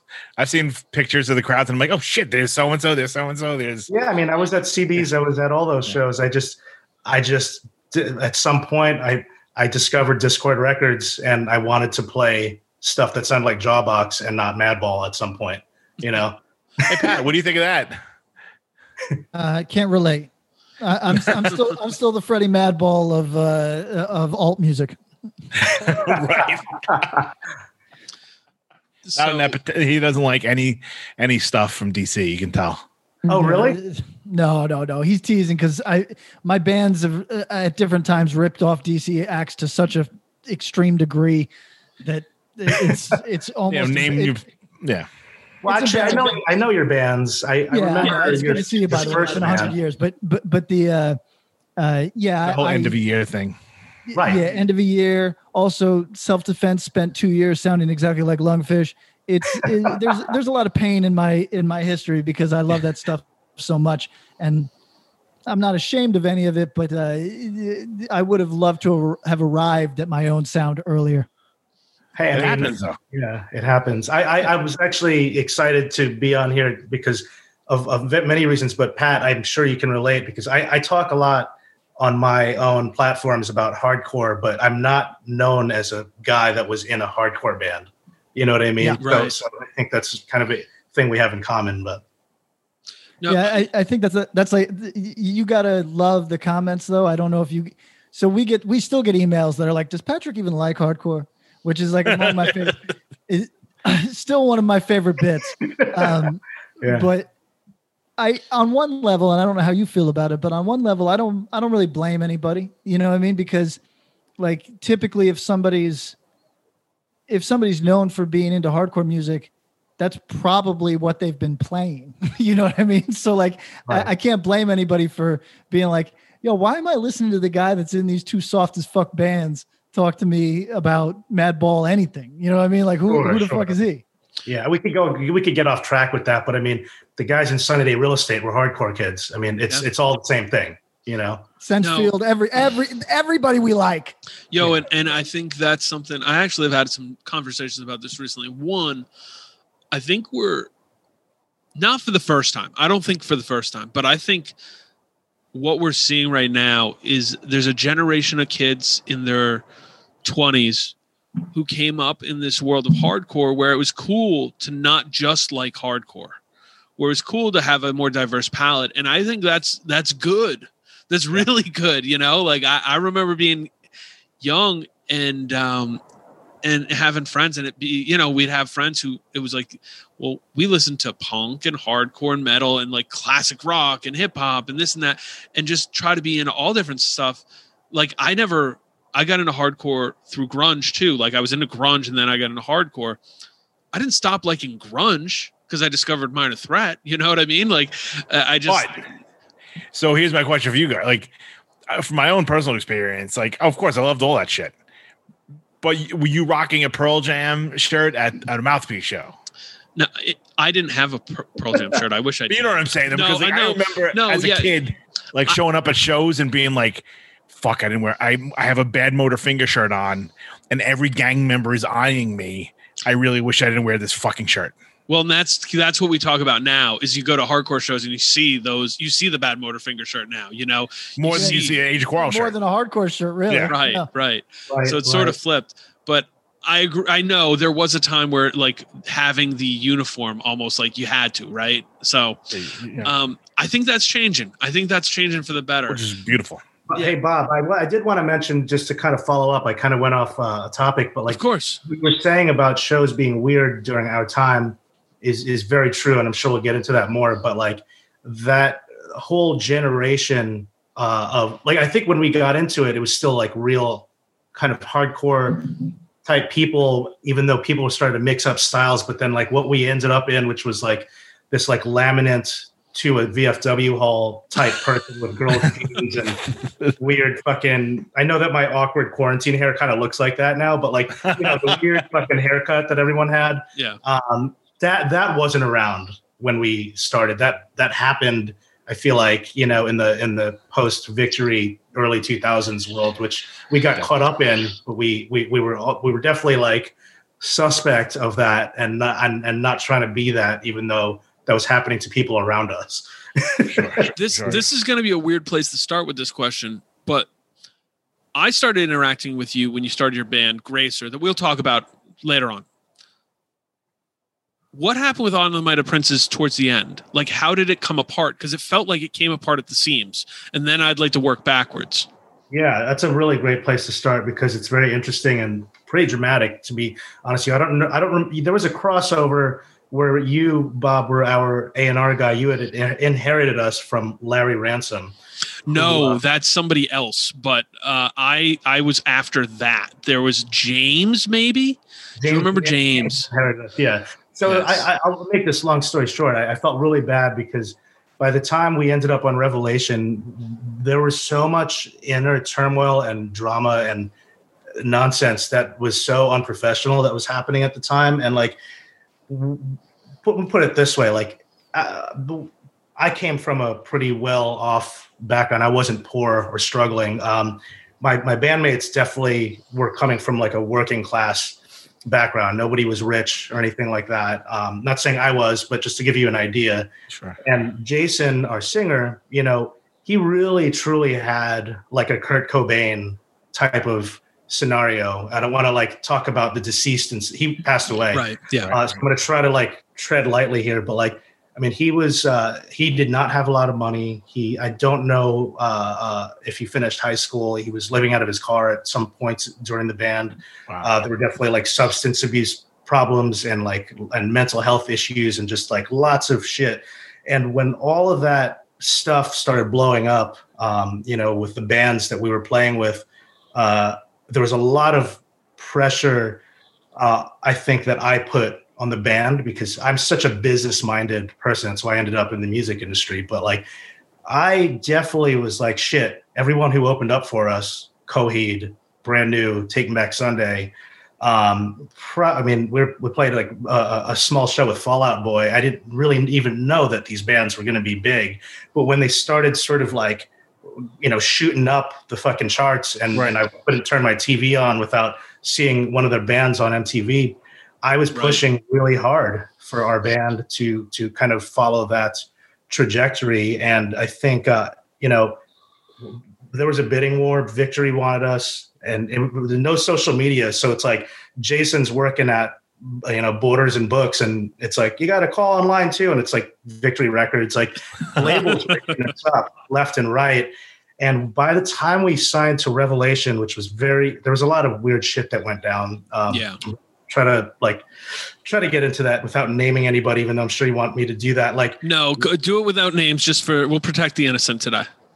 so so so so victory and Drive-Thru Records which was part of mca and revelation and a couple other labels were trying to sign us and we um we almost ended up on Drive-Thru Records but back then there were like a lot of really ridiculous kind of beefs that took place with bands back then um in, in that like, we were like especially in new york and long island lots of like bro-ish kind of behavior um, and and we're very comp- competitive. I, I I I feel bad saying that, but like I think my generation wasn't as supportive as each other. It was very competitive, Fact. um, which is why everyone ended up probably in this huge band at the time, right? Um, with Yeah. that but uh, we were promised all sorts of shit, and um, it's funny. I'll tell you something. When we when we almost signed with Drive-Thru, they had a discussion with us where they were like, um, basically like you know throwing a lot of money at us and saying, if if you if you end up on the label, we would love to have you guys re-record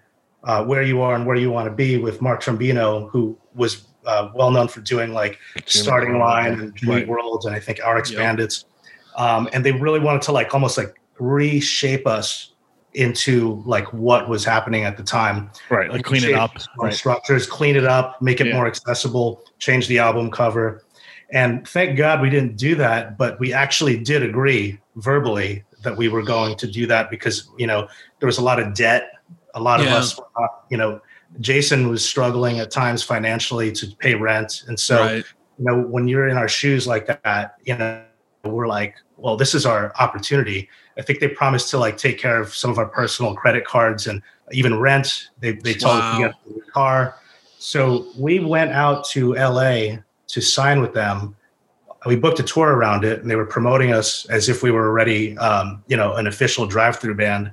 And there was a band on their record label that we had had some pre-existing uh, personal uh, issues with, who uh, basically like uh, uh, made sure that that was never going to happen for us. So by the time we got to um, to LA, the day that we were supposed to sign, I got into a, a, shouting match with the uh, owner of the record label, Wow. um, who who had uh, he he actually didn't want to say the name of the band, but I knew who it was, and it became this whole thing. And then we kind of ended up going back home with our dicks in our hand, basically. and, and and I want to say we settled on Rev because it ended up being a better move, but the difference of the, what was being offered to us financially was like Uh, it's, it's- it had to be extreme. Like I don't think.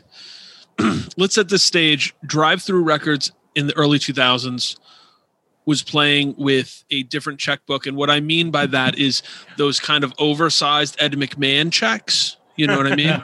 um, and that's true. And what's really funny, Chris, is you say that. I remember, and I didn't know you at this time, and I didn't really know On the Might of Princes very well, other than very memorable name. And I remember seeing stuff for that tour. And you're 100% right. Drive-Thru was pushing that tour. So I like you coming and telling this story because it's sort of a cautionary tale. I think there's a lot of bands who end up getting sold a bill of goods and it's hard like what are you supposed to do in that situation you know like it looks really good and s- sometimes that could have worked out but um but weird stuff happens you know it was a very weird time. I, I even think that, I mean, our generation was I would say, you know, I'm not counting like the Ramones and all that shit, but like even if you look at the post-hardcore bands in the '90s that got signed, none of them got as big as the bands that we were around in that renaissance of all that shit. So it was like a very weird, weird time, um, you know. So that, that's that, that's how we ended up on Revelation. Sorry uh, uh, to, Yeah. to move on. So when we ended up on Rev, we we I think we felt very beaten down at that point Yeah. and uh, it wasn't a very long time. We put we we made the record. Writing it and recording it was is was a was a total task and a half because we weren't getting along, and some of us were making shit up on the spot while we were making that record. Um, lyrics, uh, everything. I mean, that, when I hear that record, it, to me, it doesn't sound finished. Um, even though it's our biggest record um, Right. in, in our catalog, but uh, and we we I remember just so much shit happening in front of the label. We we one time we played Hellfest and everyone from Revelation was there and we like missed our set and as soon as we got there it was like 5000 people in front of the stage and we just missed our set completely. So then we just partied to to get through it and have a good time. And then my singer got kicked out of the festival. Um I think Oh my Thursday, Thursday was like, oh, we're playing later, and you could hop up on uh, on our set and play some songs, which never happened because my singer got kicked out of the festival in front of uh, Veek from Rev.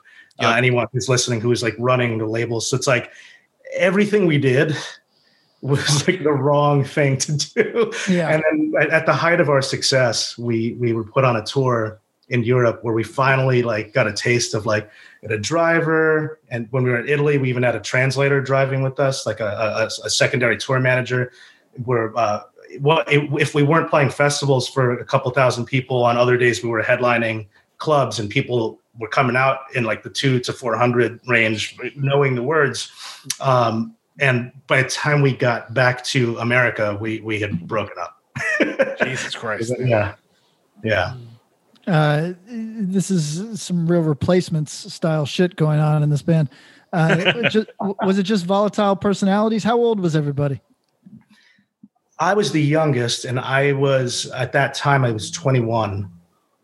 I was 20, like 21, 22. I'm amazed that anybody in their early 20s can get to five year mark on a band. It's fucking, it's a time in your life where things are volatile to begin with. People are often go to war over nonsense.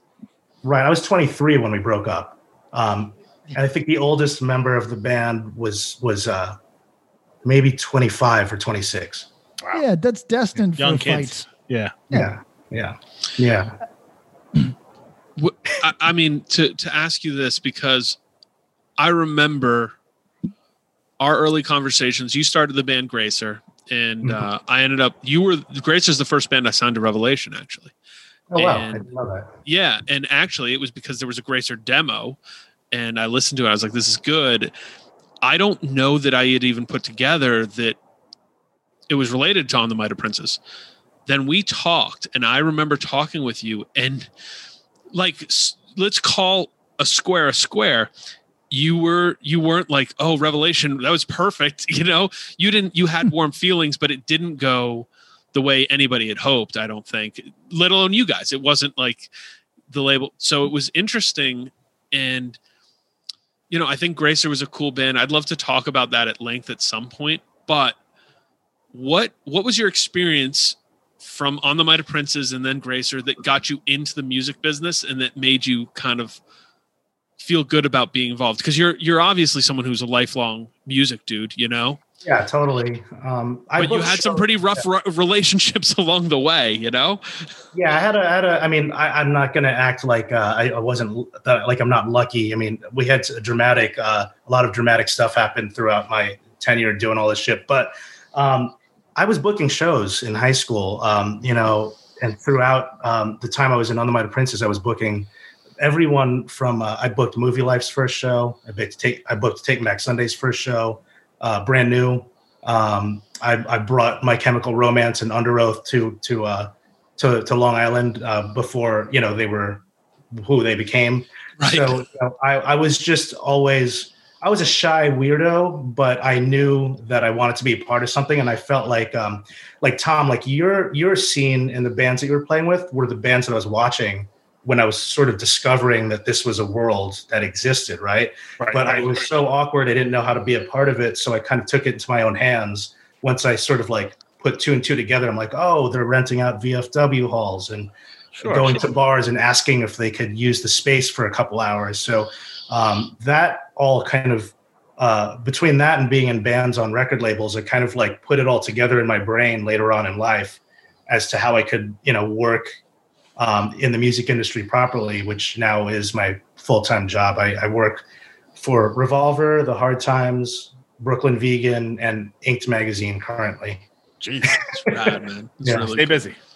So, with this said, I like that angle. You're, you're talking about being the awkward, shy kid, getting into hardcore, but you also into other music. What was it that kept you around and kept you doing this music, other than the love of music itself? Like, were there community aspects that you don't think you would have gotten somewhere else? Social aspects that you don't think you would have gotten yeah, yeah, definitely. I mean, I'm a, I'm a product of um of like a town that was kind of like Revenge of the Nerds. So like, in order to, I, I was into punk and metal and hardcore really early on uh, for some reason, and it wasn't really around me. I was I was in a town where like you get beat up for skateboarding or like wearing a Metallica shirt, and it happened all the time. So, um, so so you know, because I was uh, so angry all the time. Like the aggressive music was like sort of my outlet. And then when I discovered there was a community for it, um, I just felt a deep connection and like completely immersed myself. And it's just been that way ever since. You know, um, it's it's the only thing that makes sense to me. I don't I don't watch football or uh, you know I'm not like an athletic person. I mean I work out at the same gym as Tom, but that's more like trying to stay fit. I'm, Right. Just, yeah, just uh, I'm a music guy, like through and through. You know. It's awesome. I haven't been to the new space yet. Yeah. You been to Gavin's new space yet? yeah, yeah. They shout out to uh, Gavin Van Vlack from Burn. That's uh, the guy whose gym me and Tom go to. But yeah, he's got a new Fucking space. It's, it's it's beautiful. Awesome, awesome. You know, it's I Bob. Do you have other stuff? Do you want? I Go, some go, stuff go. I wanted to touch on. Um, we wanted to go back and talk about like some of the shows, like the weird ass shows you probably played in the early aughts, and then I want to talk about. Um, so you did like a few reunions Yes. that were like sort of ridiculous that you were not expecting them to be as ridiculous as they were, right? Absolutely. It, I, I, I, yeah, it's like we we didn't. That's how we knew people still cared, and that's why we're still doing this, and why I wanted to come on here because, like, Yeah. you know, we we did reunions, and I think we expected them to be pretty cool. You know, uh, from what the first one was in 2006. And that was where? What's that? Where was that? That was uh, we did every time we did a reunion. It was like three days in a row uh, in, Yeah. in different cities or states. And Oh, got it, got it, got it. The, the Brook, the, the that was uh, Club Europa in in Brooklyn, which Nice. is gone. Yeah. Um, it's owned by Saint Vitus, and then uh, we did a Long Island show at like a, a weird bar, and then we did a show in Connecticut at like a Knights of Columbus, um, Yep. all with our friends bands.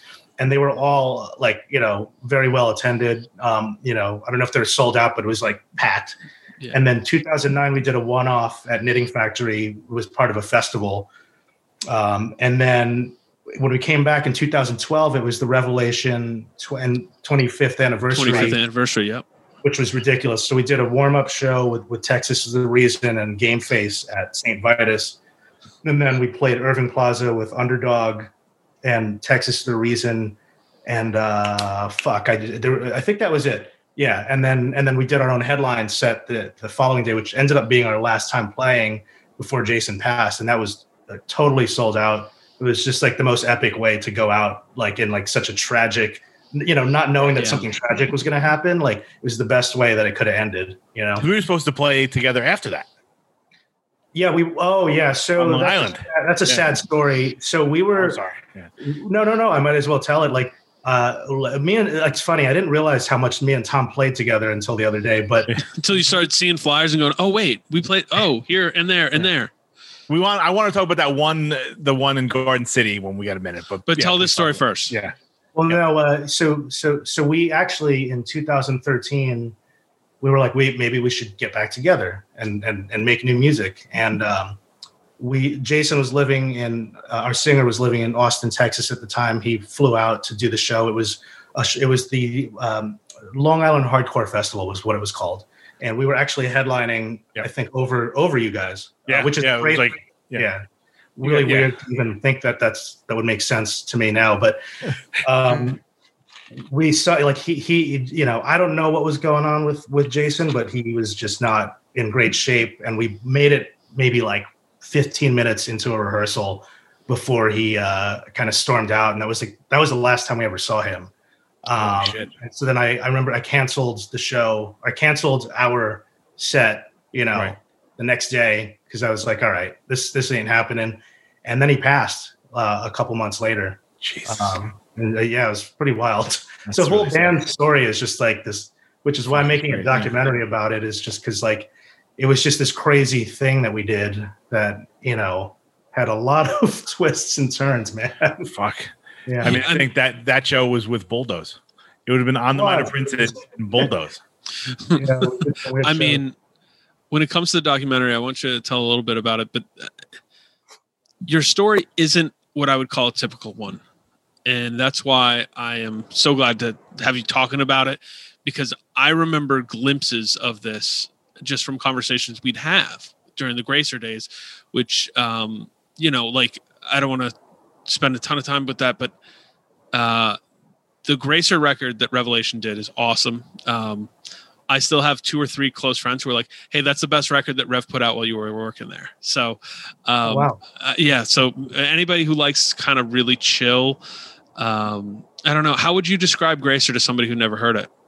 Uh, you know, I guess you could kind of throw it into like the, the it's a weird release for Revelation, but it was uh, in the Death Cab probably, you know, uh, world of of things, you know. Yeah, I can't- think I think it's chill. It Death Cab's a good comparison. Uh, there's tons of people who made the Elliott comparison. I think mostly because of production, but you know, if you liked Elliott, the band, you could certainly find some stuff there. But I remember these on the Mitre Princess stories from you, also from people who worked at Revelation, and um, I think a documentary about it is going to be pretty fascinating. I think that's going to be Thank you. really Yeah. interesting. You What's your what's your goal? Clayton. Oh, I'm sorry. What's your goals with that? Well, I mean, you know, the other movie uh, uh, about Anvil? Yes, of course. Yeah, it was. It's not like I was inspired by that. Like I saw that and then I wanted to make a film. But I, it's something about that film reminded me of what we went through on a different level. Like we we weren't playing with bands like Bon Jovi or fucking Poison like in that movie, but in a way, I felt like there was um, a story to be told about how we were a band at some point with probably a lot of people's favorite bands if you're into that kind of music, whatever you want to call it, Yeah, um, emo or whatever. Um, yeah. and and maybe you've heard of us or maybe you haven't but um you know we we existed you know what i mean so i kind of just felt like with with jason being gone and uh, I, I- us not being able to to do these exciting things that everyone else around us has been doing reunions and uh, getting back together this was kind of the only way for me to kind of like just put a stamp on like you know like a band that that, that was around and did something and that was part of something great you know Self documentation is so big. So it's an interesting i mean that's a, that is uh, bob said that your experience is a little atypical but that is probably very relatable to many people is to be adjacent to uh, glamour adjacent to something that goes big uh, and i don't know if you, i don't know if you guys wrestled you, you know you said it was an issue in the band but i don't know if you wrestled with jealousy if you wrestled with the type of uh, like, yo, those motherfuckers can barely play. Has anybody seen them live? what the fuck is going on here?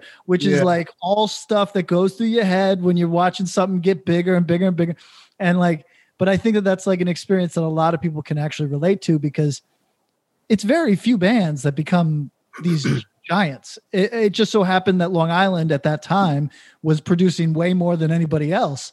But uh, it's most of us in life just kind of uh, uh, like something that truck goes by us at 80 miles per hour and, and we go oh shit it's right, you know, right so, absolutely uh, very relatable Yeah, I couldn't agree with you more. I mean, I think that all of us have been in a place and we know people like you said who have been through that. I mean, I and to answer your question, the answer is yes, I would be lying to you if I didn't admit that. I mean, that's that's kind of like partially the whole point of making this. It's not to be like uh, we deserved something more. In fact, I think that had we gone the route of signing to a major label and totally uh, reshaping the band. I don't think we would have made it past six months without imploding uh, at that time uh, because we just weren't built for that. You know, we Right. we I don't think that we uh, ever we just didn't know. I mean, like I remember when Thursday got signed and blew up. I think you know in Long Island VOD was first. They were older. Glassjaw was like a year before us, and then Movielife was kind of next, and then it was us. But I don't. I think Thursday was the band that like blew the the doors open, where it was just like everybody was fucking becoming a rock star around us. You know what I mean? Yeah. Uh, Right. yeah, but they would have made sense. I think they're a good comparison for Otmop just because they were like the basement band that broke big. You know what I'm saying? Like it's not like you know, like brand new or fucking Taking Back Sunday weren't being like we're playing fucking DIY, DIY basements for 10 years. And but like I think Thursday was the band that was like booking their own shows and like playing their own, you know, or booking shows in their basement and all this sort of stuff. And then they just happened to take that next step. And that's what you guys were on the way. Yeah, you know what I yeah. mean? Like it's And I you weren't, you weren't starting the band to be like, this is gonna be it. Right, right. I do want to preface this so I don't sound like this like bitter guy, which I'm not. I, I was I, I was jealous for sure. Uh, uh, my bandmates weren't. That was the funny thing. I was the only one in the band that wanted to get big when I saw everybody like around me getting big.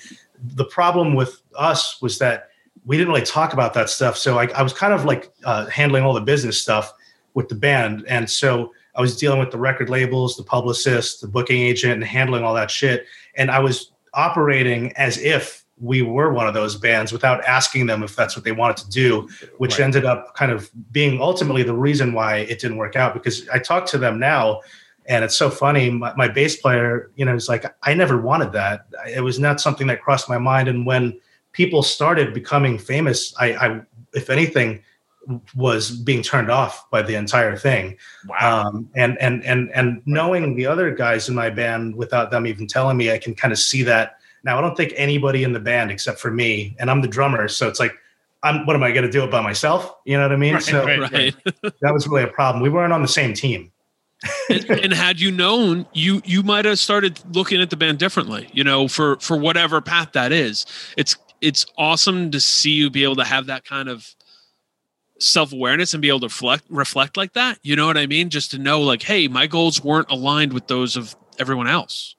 I mean, it it certainly didn't help that uh, you know Taking Back Sunday, who I am friends with, and uh, I, I, I'm so happy for the success. But at, at the time, they came out with an album called "Where You Want to Be," like a year later. yeah. Uh, the word got back to us, and we were definitely like, um, you know, is that a tribute to us, or are we should we be angry? And again, it's it's been decades, and and I love those guys. Uh, it, it, I've I've never brought it up, but it comes up all the time, and uh, and, and that was, that, so that was a little strange.